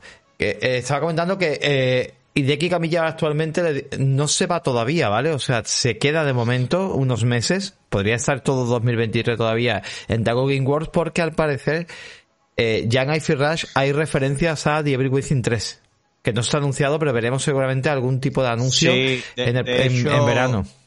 De hecho, nos vamos encontrando un robot investigador que va así Bueno, totalmente, totalmente. Un bot que sale que es este señor. Entonces ya te van dejando ahí por, por lo menos el guiño a, a la saga hasta ahí, ¿no? Que, que además queda muy guapo, ¿no? Pero que, hombre, ojalá, ojalá se habla mucho de que Devil Within es realmente el, sucesor espiritual del Resident Evil 4 que creó él, ¿no? Porque además es la misma cámara al hombro, el mismo... Qué barbaridad, cómo se ve Ese rollo, de juego de acción, yo que sé muy bien. Pero increíble, tío, me estoy flipando, vamos. Y además, este, este, sí que es Resident Evil totalmente. Sí, ¿eh? sí, sí, sí, sí, es muy Resident Evil. O sea, Devil Within es muy Resident Evil. Lo que pasa es que es que el problema es que da muy mal rollo. O sea, yo me van a perdonar, pero a mí la el único juego, mira que tú has jugado un juego de terror y chungo, y el único juego que te da miedo, tío, realmente. Yo, yo el Devil, Devil Within lo dejé de lo mal que lo estaba pasando, tío. ¿Pero por qué? Sí, yo, yo, yo, qué necesidad tengo de, este sufrimiento, la mierda esta de huevo a tomar por culo. Paco, como de noche, normalmente. Claro, fui tú, de noche, con auriculares, con que aparezca una de tus niñas con el camisoncito ahí en medio. La, me cago en tu puta madre. La niña esa araña de los pelos por ahí diciendo, pero esta que es la que es. al final no. vamos de aquí la araña. Da muy, mal, da muy mal rollo. Y mira que las partes de acción son súper divertidas, porque te digo, son, es que son muy Resident Evil 4 y a mí ese juego, tú sabes que me flipa. Entonces, pues, claro, yo lo estaba gozando un montón las partes de acción, pero, pero en las partes de miedo Da mucho miedito. Da mucho miedo. Está muy currado. Bueno, hay, hay juegos también, un juego que a mí me... Mira que no me dio miedo, pero, pero ya en el juego de Big Judge, la parte del bebé telita también, ¿eh? Sí, sí, sí, sí. Sí, pero, bueno, pero, Se, lleva bien, se lleva bien. Es otro tipo de terror. Sí, Devil Within tiene, tiene, sus cosas. Yo he visto cositas, yo jugué el primero un poquito, no lo terminé. Me gustó, me gustó bastante lo que estaba jugando, pero era jodidillo el juego y estaba metido con otras cosas y no, y no lo terminé. Pero muy recomendable, lo tenía en Game Pass. Creo que también, no sé si está alguno en Plus, pero darle caña pues esto es una en Game Pass creo que están los dos, ¿no? en Game Pass está, en Game Pass está, pero creo que en el Plus también había algo. Creo que estaba alguno de ellos. No sé si los dos, pero había alguno de ellos. Así Yo que, llevo, llevo últimamente con el run run de darle la oportunidad a Devil Within y terminármelo de una puñetera vez. Y lo mismo, no te extrañe que después de Resident Evil 4 Remake lo le dé otra oportunidad, ¿eh? Eso vamos a contar, ya para ir cerrando este espacio y pasar un poco a las noticias. Gente, vamos a hacer un análisis eh, brutalísimo, porque bueno, tenemos aquí un poco también del último trailer que se emitió en el State Play, que ahora hablaremos, arrancaremos del State Play, que no vamos a analizar los juegos ni nada, pero vamos a comentar cosas, pero madre mía, cómo es este Resident Evil 4 Remake y vamos, bueno, para Coco, eres muy fan de la saga, te has pasado este juego infinidad de veces en todos sus formatos posibles, menos en VR, pero vamos, te lo has pasado de miles de maneras. Y nos vamos a traer, evidentemente, en un player podcast me lo pasé, que se estrena este viernes, bueno, pues nosotros nos traeremos cuando se lance el juego, pues nos traeremos un super análisis, pero tipo monográfico, repasando tanto el antiguo como el nuevo, sin spoiler, que va a ser difícil, igual a lo mejor generamos una parte más final con spoiler, pero lo vamos a hacer, eh, ¿vale? Para que estéis atentos, será en formato podcast, no será aquí en Twitch, aunque aquí en Twitch también lo haremos en el, el pre-podcast Inter Weekend, pues sí, hablaremos de cositas del juego, un poquito ya una vez que hagamos ese análisis, y, y ya os digo, se viene un super análisis, ¿verdad, señor Paco Co? Que va a estar espectacular, tío. Además, es que este juego es muy largo, ¿eh? Es que Resident Evil 4 es el Resident Evil, yo creo que puede ser, puede seguir siendo el más largo de la saga, ¿eh? porque tiene un montón de tramos, pero un montón, ¿eh? Que cambia mucho el juego, desde el pueblo del principio a cuando te metes muchas cosas, tío. Vamos a hablar de todos los cambios también en su momento, hablaremos de todos esos cambios. De hecho, empieza el juego de noche, cosa que no lo empiezas de día eh, yo qué sé, el, el, el, tema de también han cambiado que bueno eh, yo creo que la comunidad modders eh, en PC pues cambiará el, tema del audio no que, que está el, el famoso largate de aquí cabrón.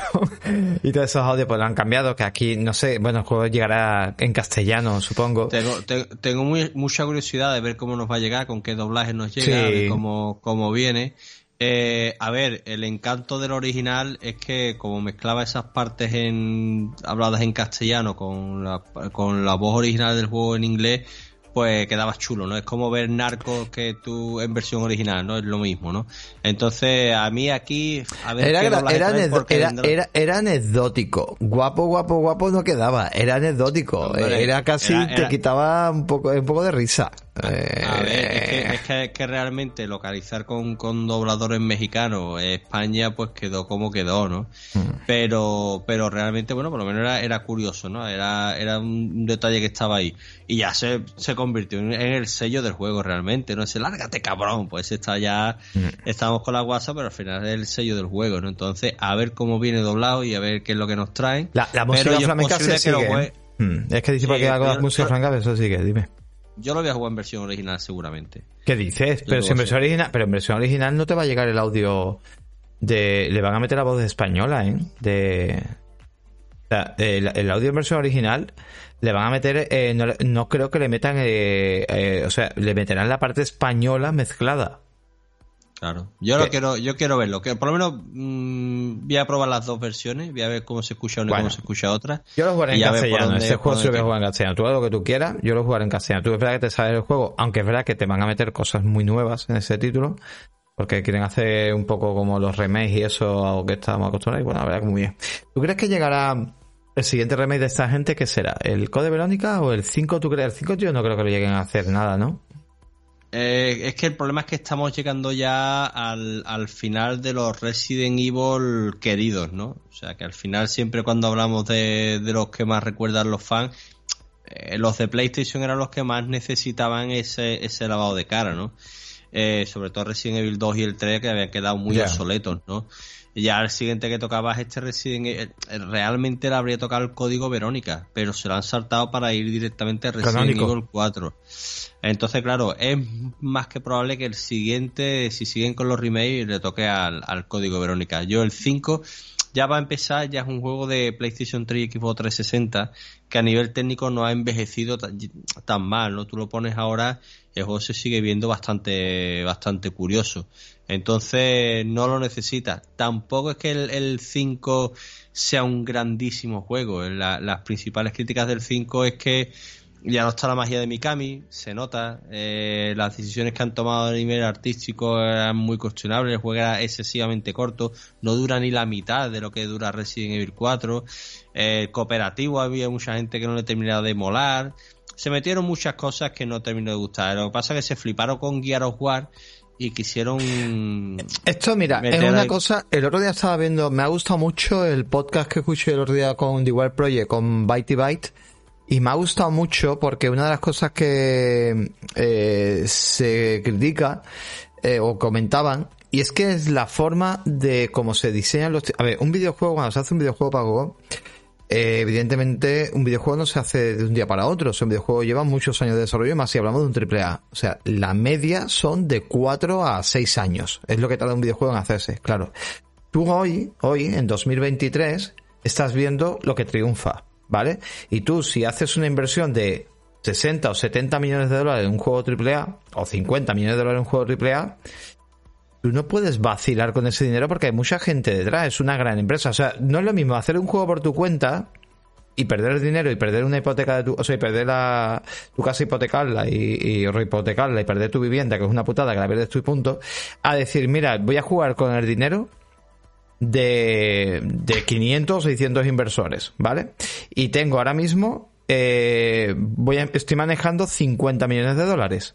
Yo no estoy justificando con esto los juegos, ¿vale? Pero, pero para que entendamos. Entonces, ya, ya, ya. ¿qué, juego, ¿qué juego voy a hacer? Entonces, ellos decían, hago la típica Shell Leaks y digo, a ver, mundo abierto, eh, microcompras a futuro, no sé qué. Eh, es como ahora mismo que vamos a hablar, que nos va a meter en el tema de, de Suicide Squad. Sucede que un juego llevará en desarrollo 5 o 6 años. Y evidentemente lo que han querido hacer es un juego enfocado a servicios y enfocado a ganar pasta. Ahí hay mucho dinero invertido y han hecho eso. ¿Que nos atrae a nosotros? No. ¿Que pueda tener luego un abanico importante de jugadores? Lo veremos, ¿vale? Igual a lo mejor también muchas veces el problema que tiene es que, claro, como haces un juego en miras a futuro, pues cuando llegas dentro de 5 o 6 años, pues a lo mejor ya han cambiado totalmente las modas y las mecánicas. En el cine pasa igual. ¿Qué se ha llevado? Películas de superhéroes. Llevamos mamando películas de superhéroes los últimos seis años. Es asqueroso.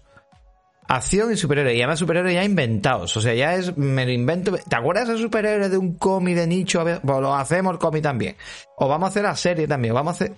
Entonces, funciona un poco el mundo, por desgracia, así. Que yo no lo apruebo, que luego yo no consumo ese tipo de género, ni me gusta. Pero que hay que entender también cómo funciona el negocio, ¿vale? a la hora de, hacer ciertos ciertos títulos, por desgracia. Entonces, hay que verlo también. Nos metemos en el Stereo Play, Paco. Eh, ¿Qué opinión te dio? Eh, fue, compromiso, yo creo que fue muy de compromiso, ¿no?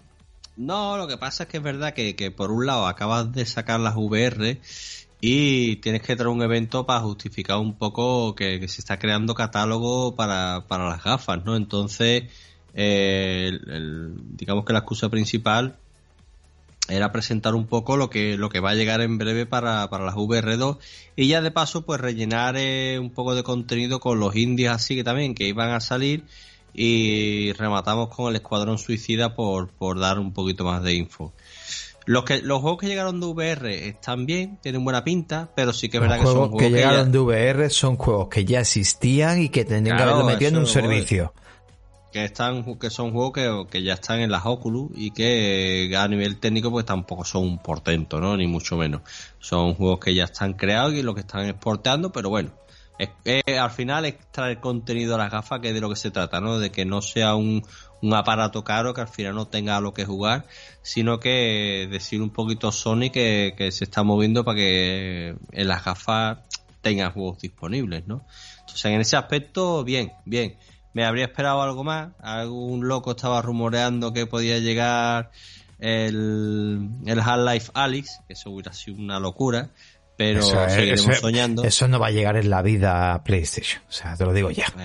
seguiremos, seguiremos, soñando. tendría que pagar mucho dinero, tendría que pagar, si no es por potencia, tendría que pagar mucho dinero Sony a Steam para ello y, y Steam a lo mejor no... Eh, a ver, hay que entender que Valve no se dedica realmente a hacer juegos, le gusta experimentar. Y Valve no se vende. Entonces Valve no tiene ganas de hacer una, un juego adaptado, o sea, dedicar tiempo, dinero eh, para realmente hacer eso. O sea, no. Eh, otra cosa es que sea algo experimental que vaya a funcionar su Half-Life. Pues a lo mejor lo hace. ¿Vale? Imagínate con Apple y con la red aumentada y con no sé qué y con un reto. Vale, por lo mejor me planteo algo. Pero llevar un port mm, no es una empresa que realmente, a no ser que a lo mejor venda la licencia o lo que sea, que no lo va a hacer, y, y lo haga Sony, que tampoco lo va a hacer, porque Sony no tiene las no creo que tenga, digamos, la suficiente eh, ahora mismo tiempo. Y es que el tema es la inversión, lo que sigo hablando. O sea, ¿cuánto costo te supone a ti traer Half-Life y cuánta gente realmente vas a acaparar? ¿Cuánto público vas a acaparar de Half-Life Alyx? ¿Es el problema? Sí, pero, pero es que es verdad que a, día de hoy se sigue considerando el mejor juego que existe en VR. Entonces, eh, muchas veces también por tema de marketing, de decir, mira, que también lo está, está en PlayStation VR, un juego con esa calidad, ¿no? Entonces, pero bueno, ya está, ya a seguir soñando. A mí lo que, lo que han presentado para las VR me ha dejado un poquito frío, no hay ningún juego así que me vuelva loco. Eh, lo que más me gustó de, del, del evento fue el Resident Evil 4. Hay mucha gente que se ha flipado con el Baldur Gate 3, que, es un juego que, lleva esperando tiempo. Llega a Xbox ese juego, ¿vale? Ha habido una excusilla por ahí diciendo de que han tardado más en hacerlo por, no es una excusa barata que dieron, pero realmente es porque se ha pagado una exclusividad, Sony ha pagado la exclusividad temporal en consola y ya está, y unos meses después pues llega a, Xbox. No, eh, a ver, el tema está en que han dado una fecha de lanzamiento y que por lo que leyo se está comentando de que están teniendo un problema con el juego a pantalla partida. Eh, ¿En el cooperativo? Eh, en, el cooperativo, pero sobre todo en Series S. No tienen vergüenza ninguna. No, tienen vergüenza ninguna que no son capaces de renderizar no, tiene, no, no, tienen vergüenza ninguna. O sea, eso, eso es ¿Eh? una excusa barata para decir, nos hemos vendido y nos han pagado la exclusividad. O sea, vamos, es de vergüenza, me parece vergonzoso. Lo, que ellos han dicho, lo que ellos han dicho oficialmente no es que el juego no vaya a llegar en esa fecha, es que no ponen la fecha porque como están teniendo problemas técnicos, ahora mismo no son capaces de asegurar que va a eh, llegar. Entonces, eh, como absurdo, no saben. Es absurdo, Paco. a ver, si está teniendo problemas técnicos, lo están teniendo.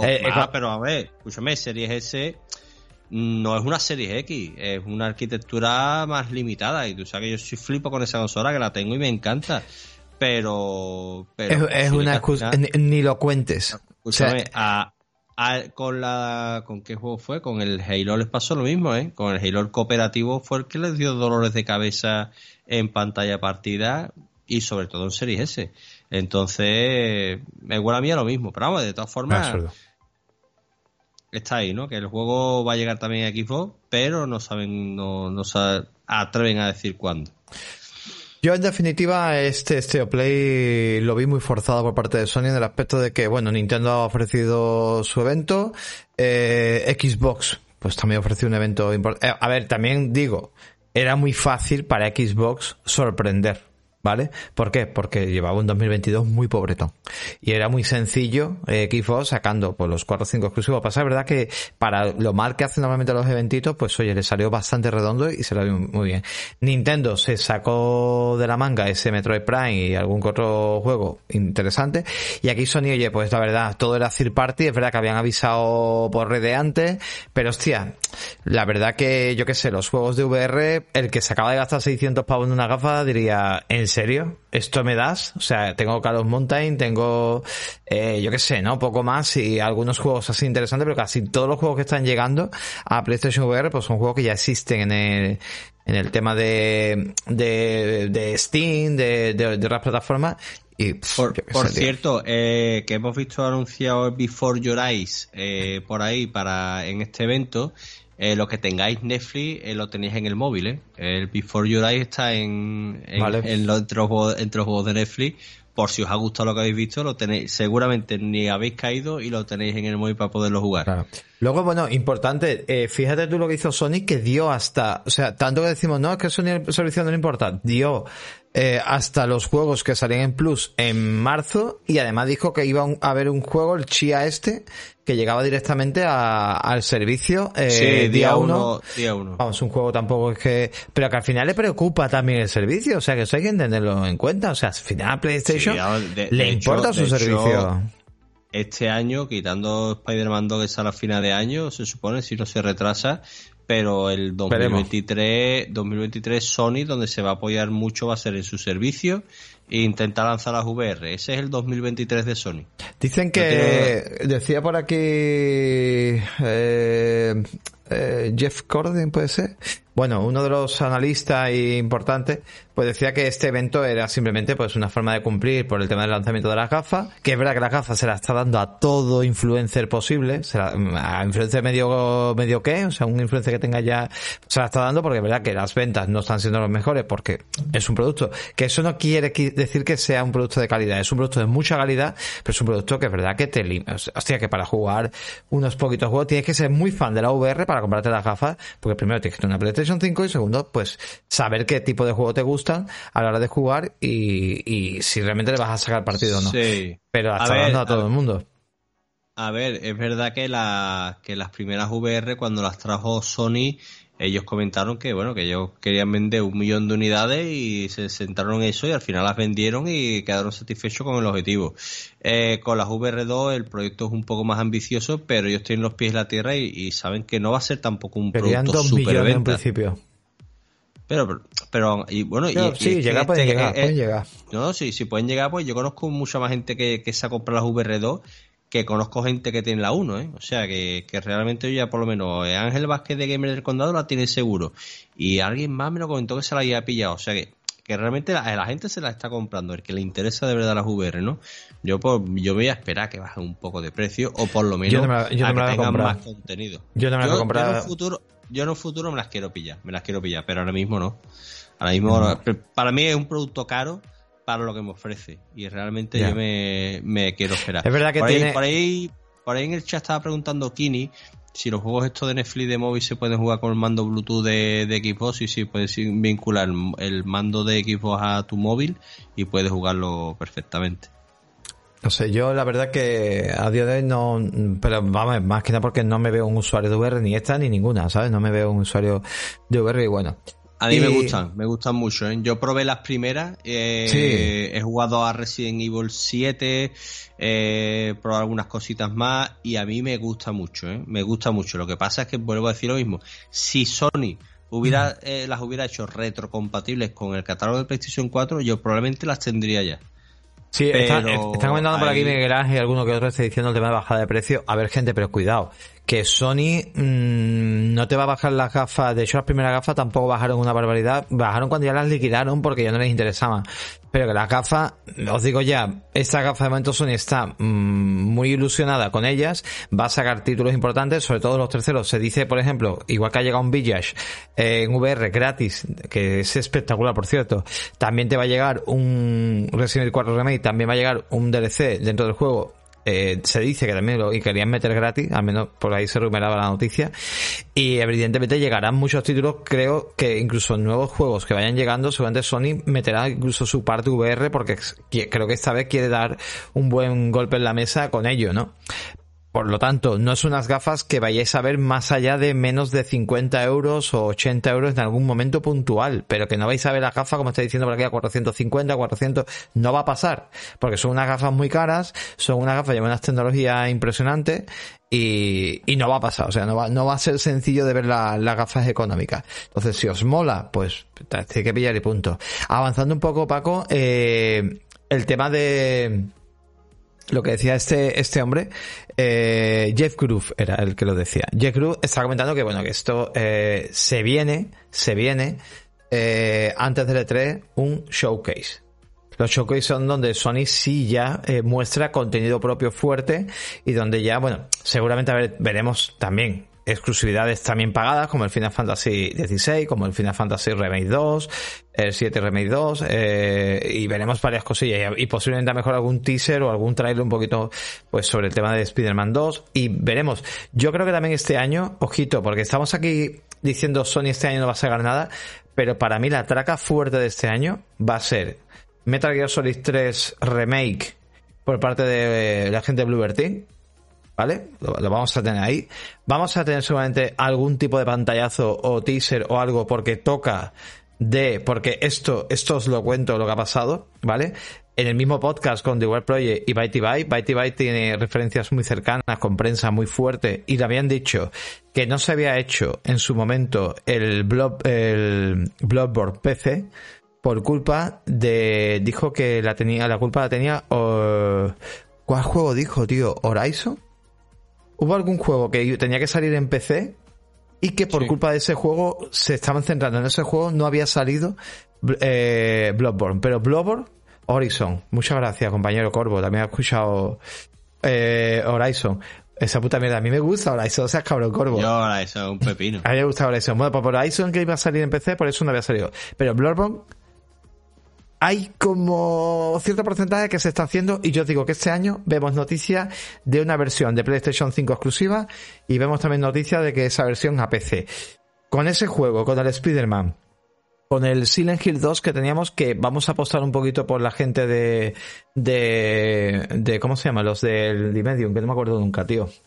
Que sí, empieza por eh, B también. Que, que, además a mí se me olvida siempre que está ese Silent me 2 con Blue y bueno, pero ese Silent Hill 2 también, o sea, tiene cositas, o sea que vamos, va, eh, y seguramente los choques irán llegando y tienen cositas. Evidentemente también, por hablar un poquito de Xbox, eh, para, para, la gente, también esta semana se ha anunciado que eh, Microsoft llevará eh, un evento, de, decían que incluso esta semana, ya estamos hoy a martes, pues decía esta semana se iba a saber la fecha de cuándo iban a traer el evento de Starfield, porque se viene antes del E3 de todo, van a hacer un evento especial hablando de Starfield, con la fecha, ¿vale? Que también Microsoft también tiene sus, sus cartas. Y Nintendo, pues evidentemente con ese Zelda Breath of the Wild, con esa, yo qué sé, podría sacar, eh, no sé, algún hardware también que pueda sacar. Decían que iba a sacar una Nintendo eh, con ya, edición el, Super bueno, Mario. Eh, por el tema de la película. Hace, no sé si fue hace un par de días, tuvimos un evento de Pokémon. Uh -huh. Tuvimos un evento Pokémon en el que, bueno, se habla de Pokémonadas. Y, pero lo gordo de, de, verdad que se ha anunciado es el, el, primer DLC que llega para el nuevo Pokémon Escarlata y Púrpura. Y se, se comenta que ese DLC eh, ya hay detalles técnicos que, que asoman un nuevo modelo de Nintendo Switch también. ¿eh? O sea que es posible que el DLC venga de estreno una consola nueva de Nintendo. Se está rumoreando, se está rumoreando.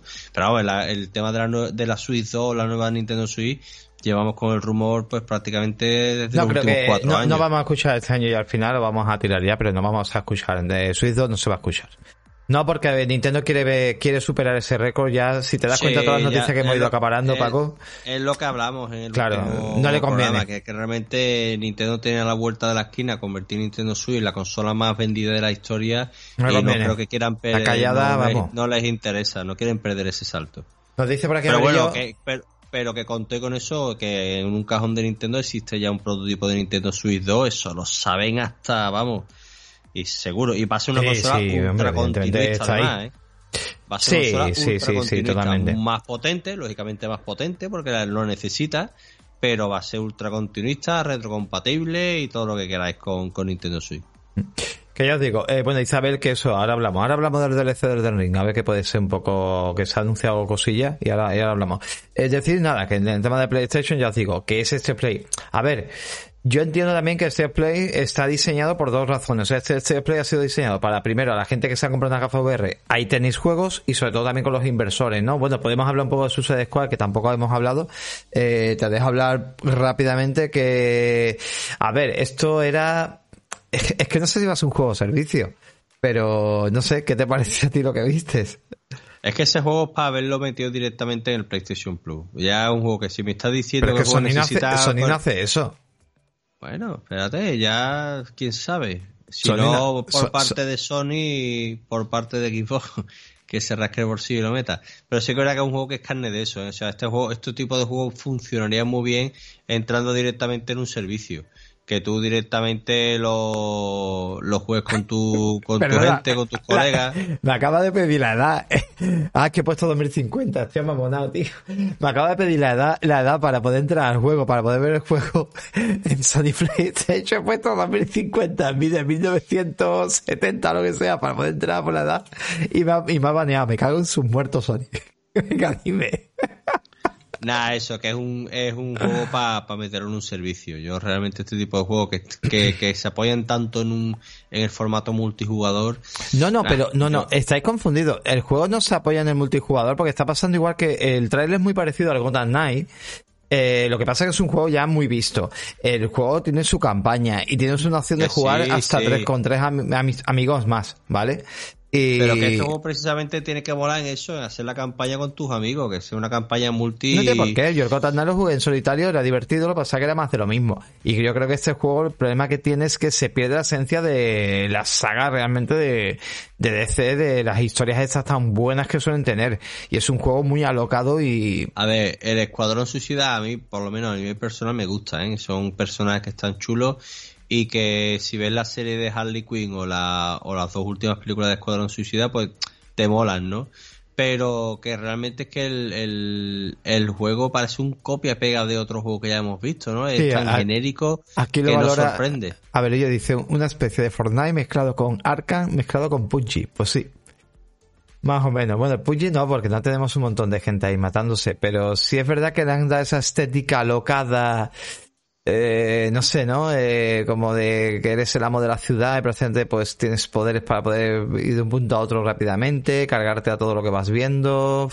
No sé, tío, es una pena. La verdad que tanto tiempo para ver una cosa así tan genérica, pues es una, es una pena.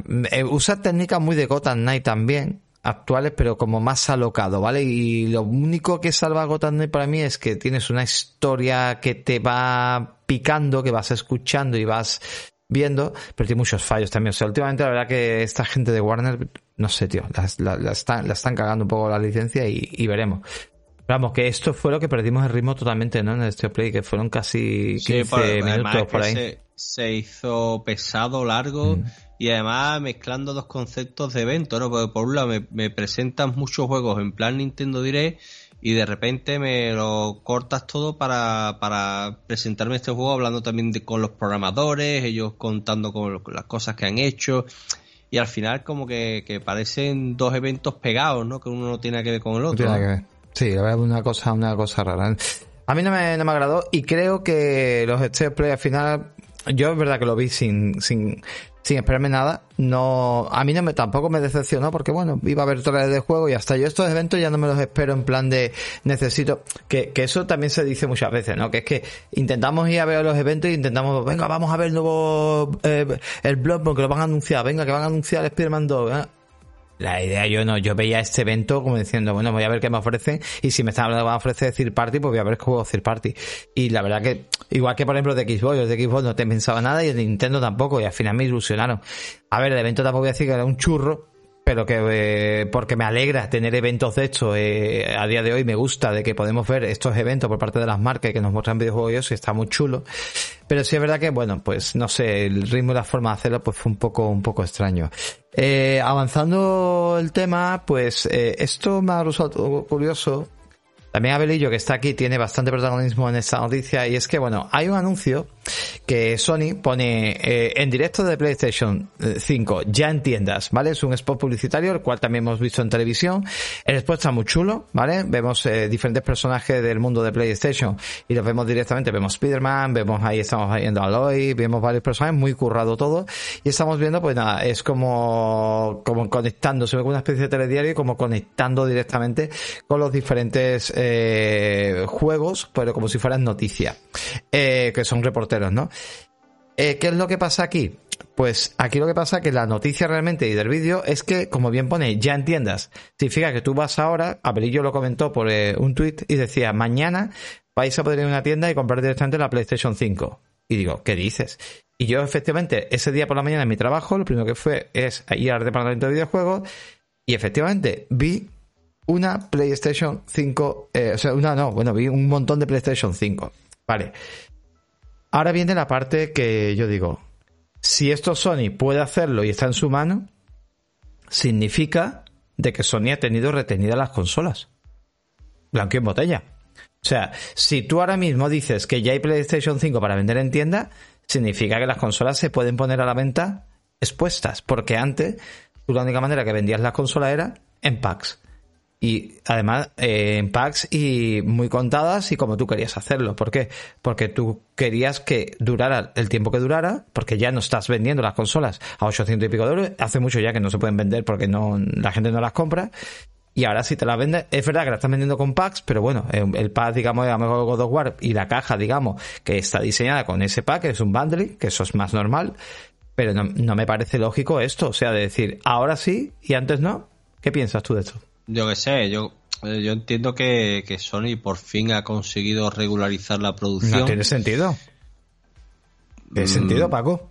Piénsalo. O sea, ¿cómo que ahora, ahora sí y antes no? no tiene, para mí no tiene Coño, sentido. por- porque, ah, porque antes no había y ahora sí hay. Pero, pero, eh, perdona, antes, había, lo, que pasa es que había muy que cara. hecho- lo que ha hecho Sony, claro, por- porque no tenía toda la, había más demanda que, que oferta. Mm, O sea, realmente había mucha gente que la quería comprar y ellos aprovecharon el, el tirón para venderlas más caras. Pero ahora que por fin han conseguido que haya unidades, No me que cuadra. La fábrica, a mí no me cuadra. yo- Yo, me pongo a pensar, ¿tú qué sabes lo que tú tienes en las tiendas para decir que ahora se puede comprar en tiendas?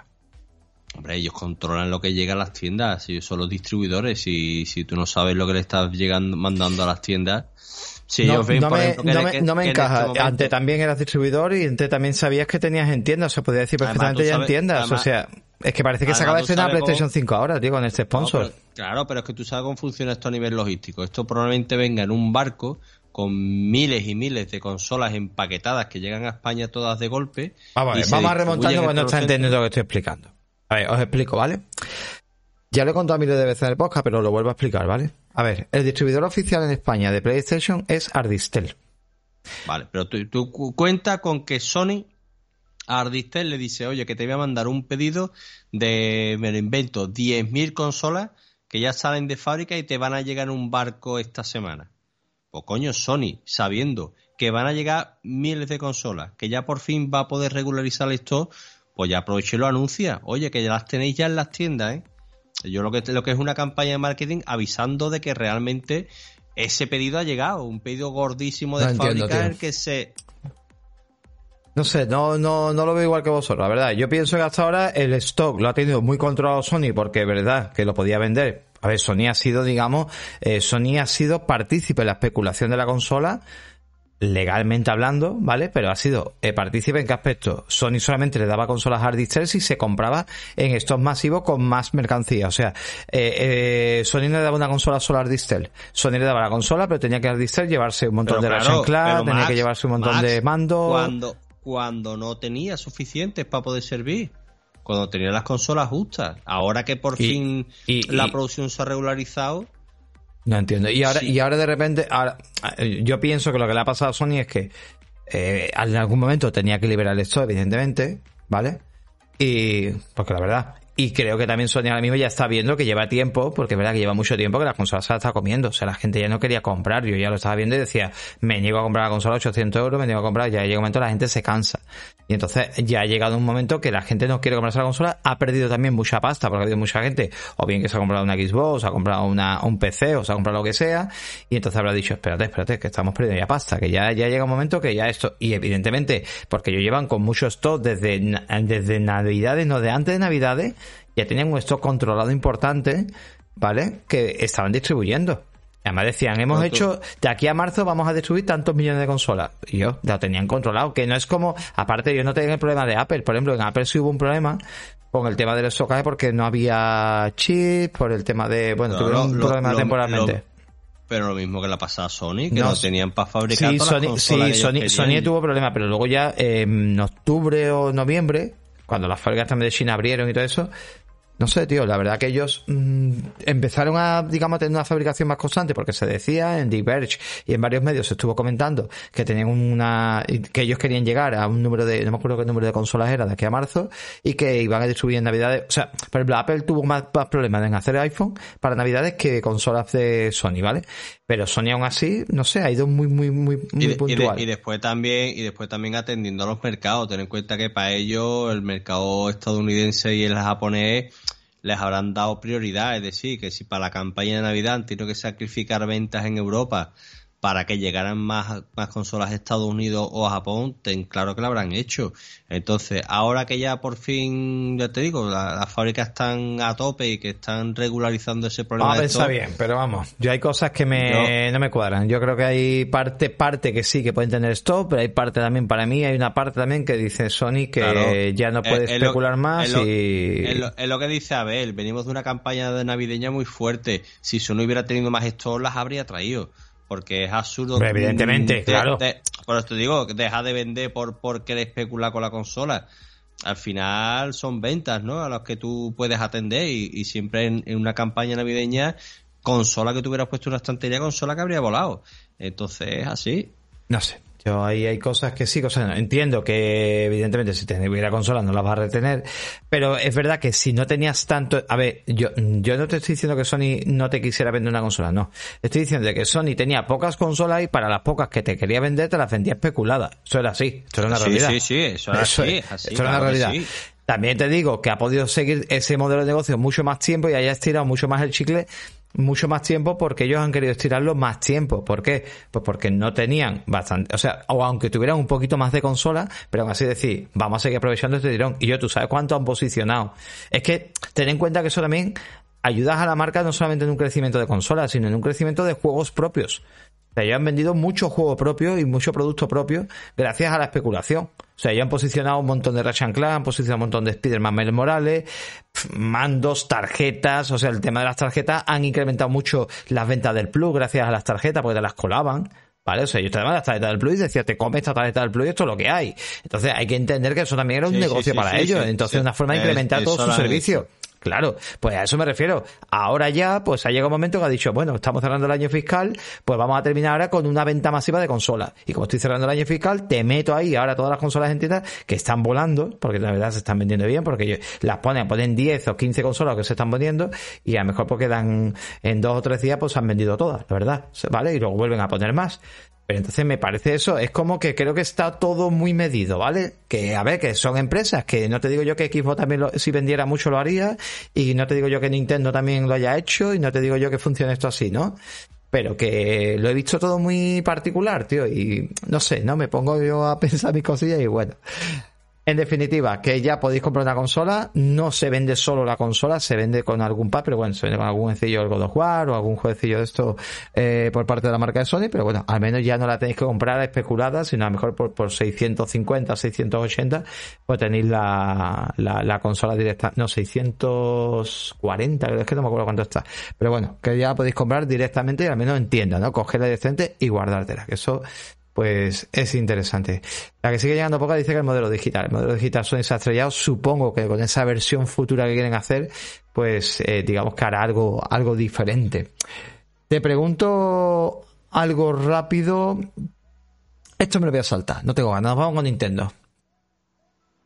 Bueno, pues al parecer con Nintendo lo que ha pasado es lo siguiente, y es que eh, el famosísimo, que yo por cierto creo que me va a llegar, ¿vale? Pero el famosísimo Metroid Prime Remaster, pues nada, el tema es que Nintendo lo ha vuelto a hacer. Eh, ha vuelto a sacar pocas copias y tú te metes ahora mismo en Amazon y te vas a un montón de sitios y el juego ya no está, no lo puedes comprar. Yo, gracias a Pobi, pues me enteré, que te lo comenté, me enteré que, eh, bueno, que el juego se había puesto a la venta, porque primero este juego, a se anunció en Nintendo Direct, se puso en digital, mucha gente se lo compró en digital porque quería probar el juego ya, y luego pues, también a los pocos días pues salió directamente en venta física. ¿Qué pasó? Pues A que... ver, yo, yo quiero, quiero pensar, quiero pensar de que aunque vayan, vayan a llegar pocas unidades, pero van a llegar suficiente para que lo quiera comprar. Es Bueno. decir, mm, Permíteme, es que le eh, permíteme que acabo. El tema es que Nintendo, de repente, ya no hay más copias. O sea, puso un número de copias y no hay más copias. No sé si es que Nintendo o Edo pensaba que iba a haber una tirada mínima, limitada, realmente para, o sea, un, o sea, un pedido limitado que la gente no se iba a interesar tanto por el juego, y a lo mejor por eso puso un pedido limitado y a lo mejor saca una segunda remesa, podría pasar, o que directamente diga Nintendo, no, estas son las copias que saco y de momento no quiero sacar más copias para que la gente realmente pues se compre el juego pues eh, como esté, o en digital o en digital, lo puedes comprar quien quiera, pero en físico estas son las que hay y para seguir revalorizando su IP, porque Nintendo es muy así también, o sea, muchas veces... Sí, no, pero, pero Nintendo, por ejemplo, va relanzando su juego. Por ejemplo, ¿cuántas veces habrá repuesto en estos cinco años Mario Kart 8 Deluxe o Zelda Breath pero, of the Wild. Pero, esto, pero esto no es un Mario Kart 8 Deluxe, esto es Metroid Prime. Sí, pero bueno, es una franquicia de Nintendo. A mí me cuesta pensar que, que, que, es verdad que, por ejemplo, las ventas del Metroid 5 no fueron tan altas como ellos esperaban y que al final el juego, pues, bueno, al final es que de todas formas la saga Metroid nunca ha sido una saga superventa, nunca lo ha sido, ¿eh? nunca. Pero bueno, de, ahí a que no lleguen unidades suficientes, al final es un poco sentido común. Yo quiero pensar que al final van a llegar más unidades de las que han anunciado y que el juego se va a poder comprar. Yo espero, ¿eh? El, problema, el, problema de todo el esto... Viene, el viene voy a buscarlo, vamos. El problema que tiene esto es que, bueno, pues como ya veis, eh, Metroid Prime eh, ahora mismo en eBay y en varios sitios, pues ya es motivo de la especulación. Ya están pidiendo algunos 80 dólares, 100 dólares y según cueste trabajo, eh, pues va a ser más motivo de la especulación y es una pena. Es igual que el Super Mario 3D All Star este que sacaron, que dijeron que iba a estar a la venta solo durante tres meses y al día siguiente de, retirarse de la venta, pues ya veíamos en eBay gente especulando vendiendo el juego a 150 euros cuando todavía se podía encontrar las tiendas a 40 y tanto. O sea que. Mira, la, especulación es así. Os voy a enseñar mi pedido, un momentito, para llegar al juego, porque yo, yo me lo he pedido, yo espero que me llegue. ¿Vale? Eh, lo tengo aquí, aquí. Que no quiero enseñar mi dirección ni nada. Y mira, cuando te metes en el pedido, que eh, accedido y pone, ahora mismo para comprarlo pone no disponible en Amazon. O sea, tú en Amazon no te lo puedes comprar. ¿Vale? Tú en Amazon no te lo puedes comprar. Así que a mí, a mí, a mí ya me lo van, vamos, a mí me lo van a mandar en teoría. Pero tú en Amazon ya actualmente ya no te lo puedes comprar. O sea, y en muchos sitios, pues ahora mismo para comprártelo, vamos a poner aquí Metroid Prime.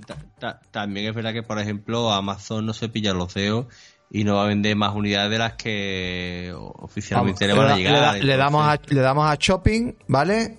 Le damos a shopping. Eh, mira, eh, aquí está en digital, el Metroid Red. Mira, aquí está el de Swift, en eBay, eh, si lo puedes comprar todavía en algún sitio. Y aquí, mira, estamos viendo en Amazon, mira, 44, pone aquí uno. En 44, vamos a verlo aquí. Y en Amazon, ¿será un vendedor externo? Pero ese es el Dread, eh, cuidado. Ah, este es el Dread, que me he equivocado, verdad, que no lo he visto. No, eh, se, me ha, se me ha ido la pantalla. Pues nada, que no se puede comprar. No se puede comprar. Así que ahora mismo, en todo consola, ¿ve que pone aquí en todo consola? Que estoy viéndolo. Sui SP, no sé. SP qué es. Sui SP qué es. Ni idea.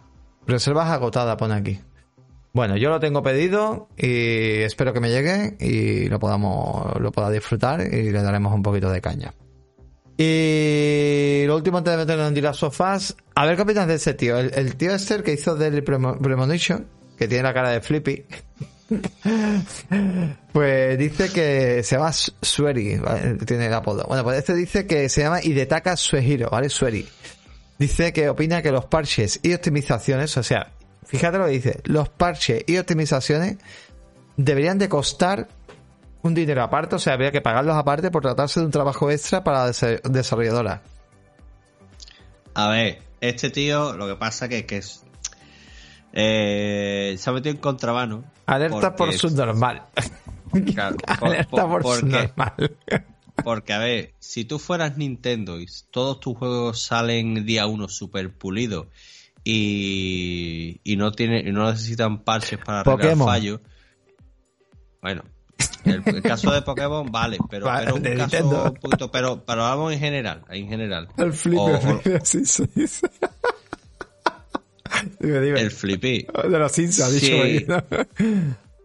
Si el si tus juegos salen bien y salen pulidos y no tienen problemas de, rendimiento, pues tú si quieres cobrar por la mejora, cobra lo que te dé la gana. Pero si encima los juegos que tú sacas vienen medio rotos, que necesitan después muchas horas de chapa y pintura detrás para ponerlo en condiciones, pues no diga que vas a cobrar por las mejoras, porque es que... A, ver, yo creo que este hombre lo que va a conseguir es que te dejen de comprar los juegos de inicio. yo creo que este hombre piensa, sobre todo piensa, yo creo, en esos momentos, por ejemplo, del cine. Yo acuérdate cuando las películas las volvíamos a comprar porque se habían corregido el metraje, o se había metido un poco más de metraje, o se había cambiado alguna escena, o se había hecho, ¿vale? alguna mejora. Entonces, ¿qué pasaba con eso? Volvíamos a pagarlo, ¿te acuerdas?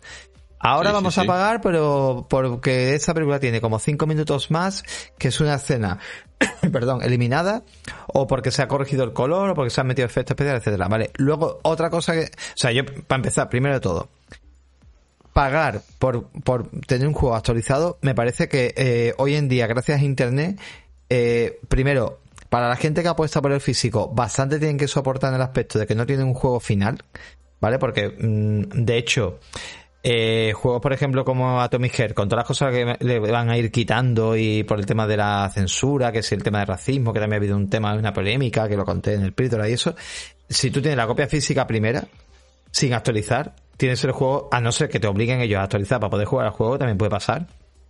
Pero tener la copia física 1 es como tener Days Gone, el Days Gone día 1, el Days Gone día 1 sin, sin hacer nada, ¿vale? O sea, sin poder poner el juego y jugarlo. Está guapísimo porque está todo roto mola un huevo, va, va, va a 15 FPS, eh, el muñeco se queda como en el aire en algunos escenarios, hace cosas raras, la moto no, corre, corre más un zombie que la moto, está muy guapo, está muy guapo que te ríes, dice, copia de uno. Pero hay que entender de que el juego, gracias a, a poder lanzar el juego en una fecha a veces prematura o porque tenga fallo y se pueda corregir gracias a actualizaciones, pues hostia, esto es un, es un as en la manga que tienen hoy en día los desarrolladores, que al final se les perdona, pero bueno, tú metes un Cyberpunk y te diga, este es el juego día uno, y si quieres que te repare tienes que pagar dinerito.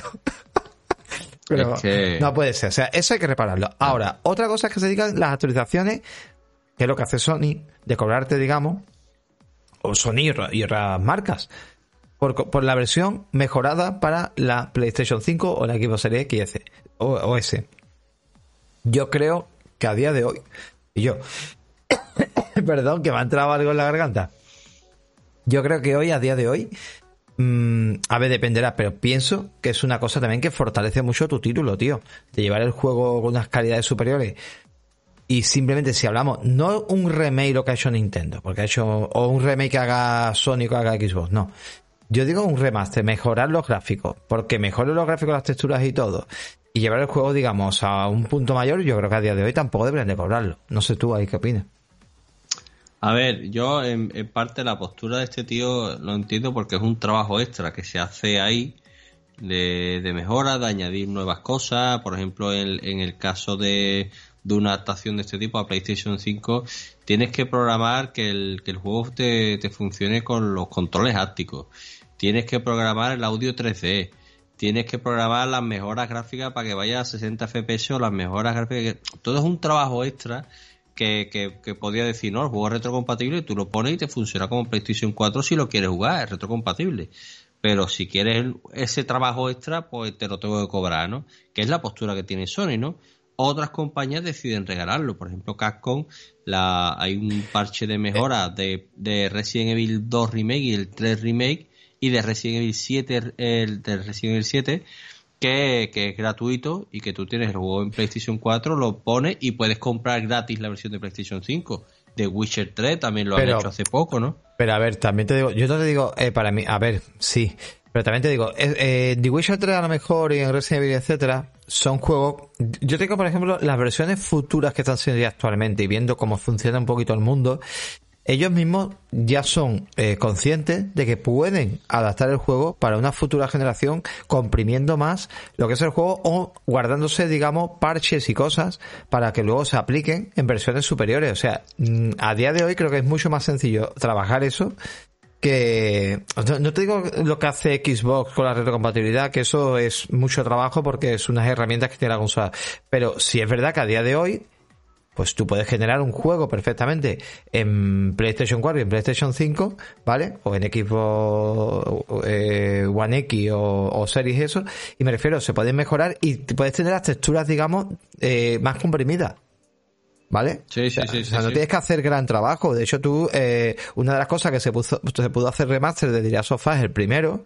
El remaster que se hizo fue gracias a que esas texturas, pues, acaparaban pues mucho más eh, rango digamos de resolución y se podía y por eso se pudieron trabajar. O sea los juegos simplemente están trabajando con texturas mayores lo que pasa es que se comprimen para que el juego pues se cargue digamos tenga una carga menor y se pueda trabajar bien pero que se puede hacer perfectamente. Entonces depende tío. Si es un remaster 1.1 del juego creo que no debe de, cobrarse más. Si es un remake, como se ha hecho con The Last por parte 1, bueno, ahí lo entiendo, pero ya depende de lo que te quieras colar, porque 80 pavos Sony. pero se cola un poquito con, e, con ese título, pero, pero bueno. Dependerá, tío. Dependerá un poco como lo que le vas a plantear. Y bueno, Paco, nos vamos con el capítulo final, ¿no? De The Last vamos a spoilear un poco. Y cuéntame que... Bueno, el capítulo que, que, es básicamente la historia que vimos en el DLC de, de, de las sofás y que además, acuérdate, cuando estuvimos criticando el juego, el remake, que yo dije que habían perdido la oportunidad de haber integrado el DLC dentro de la historia principal del juego, que es lo que han hecho precisamente en la serie y la han encajado justo en el momento en el que yo la habría encajado en el juego, ¿no? O sea, que, que viene muy bien porque es el flashback en el que vemos cómo Ellie se vamos, lo vamos a contar porque es lo que, sí, lo, aquí, de lo que trata al final, y si no has visto el capítulo, pues paras aquí el podcast, eso es. Pero sí, pero, sí. pero eh, vemos el capítulo en que Ellie se infecta y te explica cómo, ¿no? Eh, cosas muy guapas que he visto aquí y, y guiños al, a los jugadores. Hay dos muy guapos. Uno de ellos, la canción que, o la cinta que tiene Ellie en el Wallman, que es el grupo Aja, eh, que después escuchamos la canción de Take On Me cuando ella está en las escaleras mecánicas. Esa canción en De las Sofas 2 hay una parte en la que tú llegas a una tienda de música, descuelgas una guitarra, que es una parte totalmente opcional, no es obligatoria. Sí, porque no y, todo el mundo y, llega. y puedes tocar eh, una canción que la canta Eri, ¿no? Eh, y canta esa canción. Entonces un guiño a De las Sofas 2 que está guapísimo que está guapísimo. Y después otro que también me ha gustado mucho y es un y es también un guiño a los jugadores del original de, del, del remaster. Yo no recuerdo si en el remake pasa también, creo que sí. Que, que muchas veces en el juego, eh, cuando la, la, linterna nos falla, tenemos que golpear Sí, con el mando sí, eso está muy bien. para que la linterna vuelva otra vez a, a encenderse, ¿no? Pues aquí a Ellie le falla la linterna como el videojuego y tiene que Sí, golpearla igual. Y es un guiño también, pues eso, al juego que, que pasa lo mismo, ¿no? Yo, mi opinión es lo que está diciendo Miguel Ángel Medina y es lo que yo os dije hace mucho tiempo, que está diciendo Miguel Ángel Medina, pero haciendo lo que yo iba a decir ahora. A ver, este capítulo para mí tiene un problema. Yo entiendo, yo entiendo, de hecho ya el juego en sí, en el, en, en Left Behind, jugamos muy poco. O sea, es prácticamente es visual. Creo que en el juego este capítulo encaja mucho mejor que realmente en la serie. A ver, en la serie tiene que ser como tiene que ser, ¿vale? Pero eh, el problema que yo le veo aquí es que es como no tendría que haber sido nunca la serie, y gracias a Dios hasta ahora no ha sido así, y es ser 1.1. Yo lo dije mucho, muchas veces, cuando me dijeron la gente, sobre todo hablábamos por el Discord, y decía la gente, es que a mí me gustaría ver el juego representado en serie. Digo, pues yo si hacen eso, en el capítulo 1 lo dejo. O sea, si esto hubiera sido el capítulo 1 de The Last of Us, hubiera sido así, yo hubiera dejado la serie, o sea, no hubiera visto más nada. Sea, no me interesaría la serie porque ya lo he vivido. Ya lo he vivido muchas veces y es más de lo mismo. Y estás viendo prácticamente lo mismo pero con una serie humana. O sea, es como cuando te dicen, ve, ve eh, la intro de los Simpsons pero con humanos. Y es lo mismo. ¿Es gracioso, simpático? Sí. Pero una vez que pasa eso es lo mismo.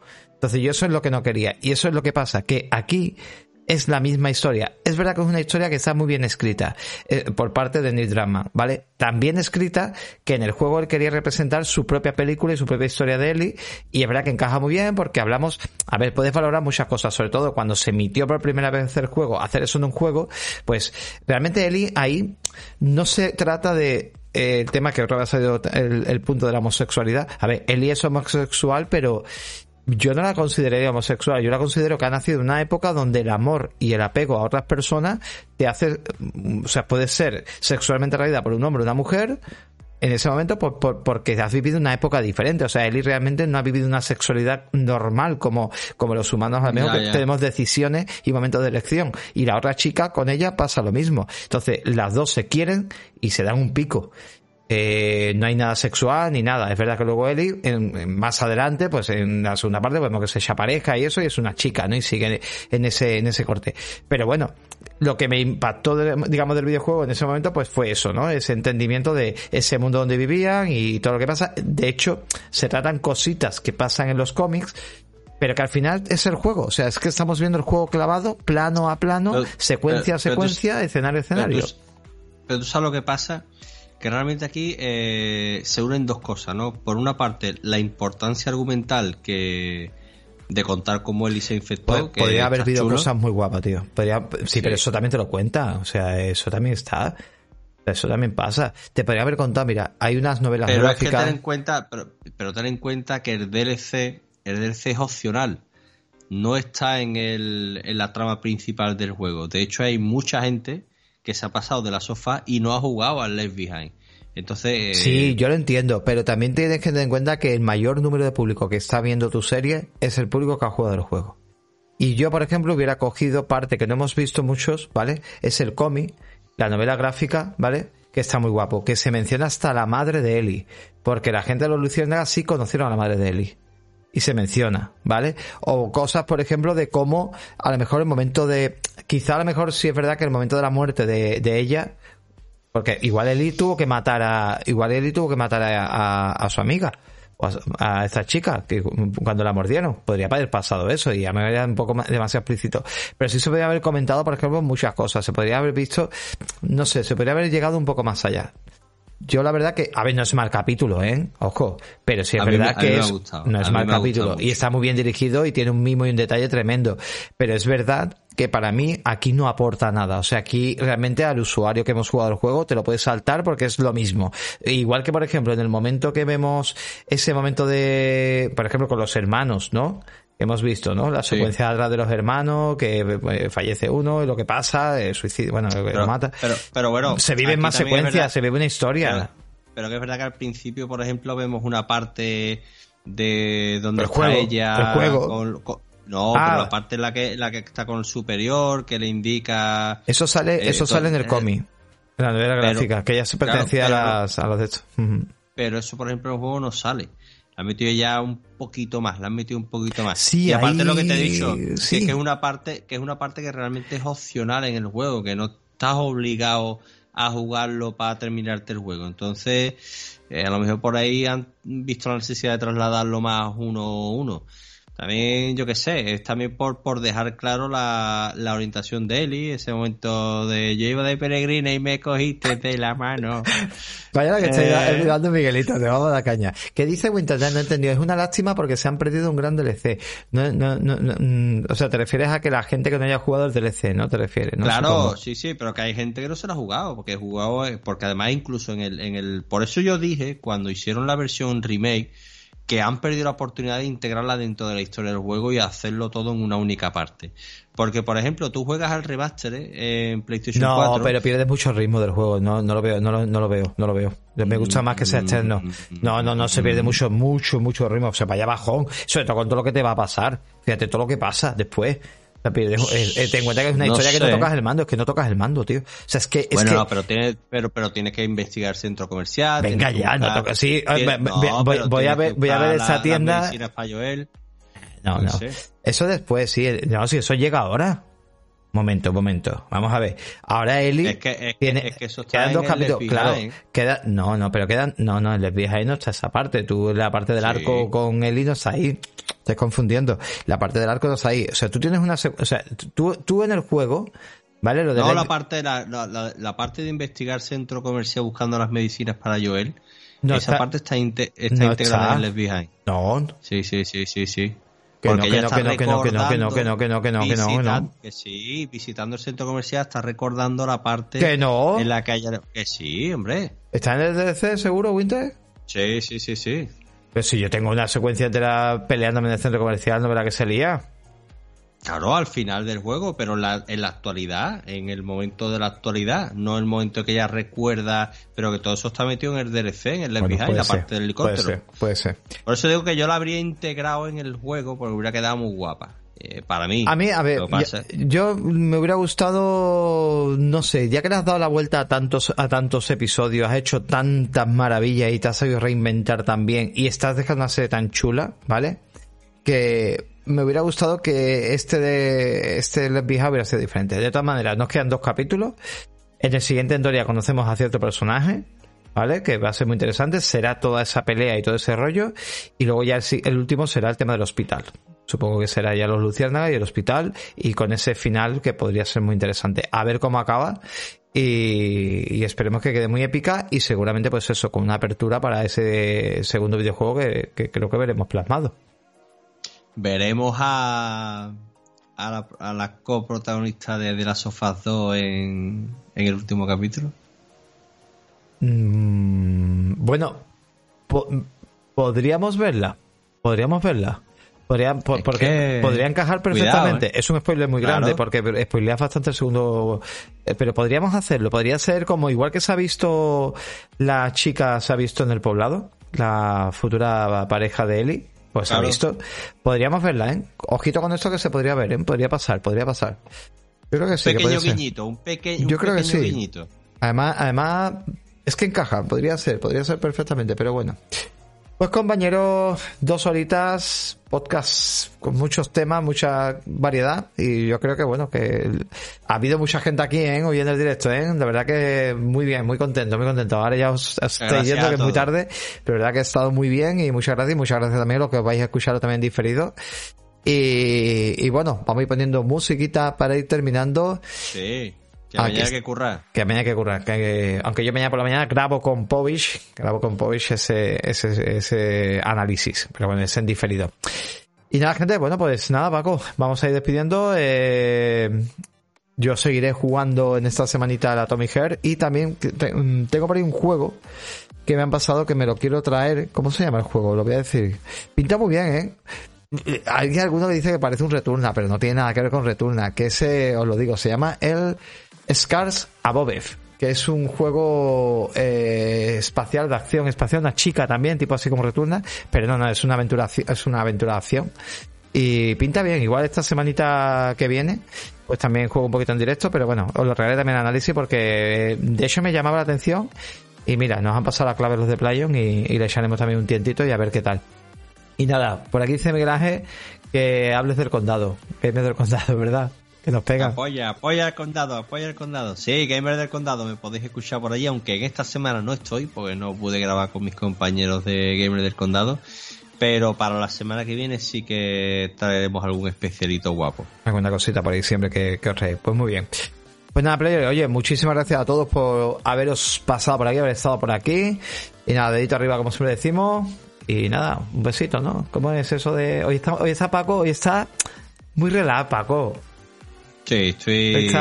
Está, de, domingo, pero de martes. Como es fiesta, pero bueno. Sí, sí, sí, sí. Es un día un poquito de un torrón. Pues bueno, gente, aplausito para vosotros y nos vemos. ¡Hasta luego! ¡Hasta luego!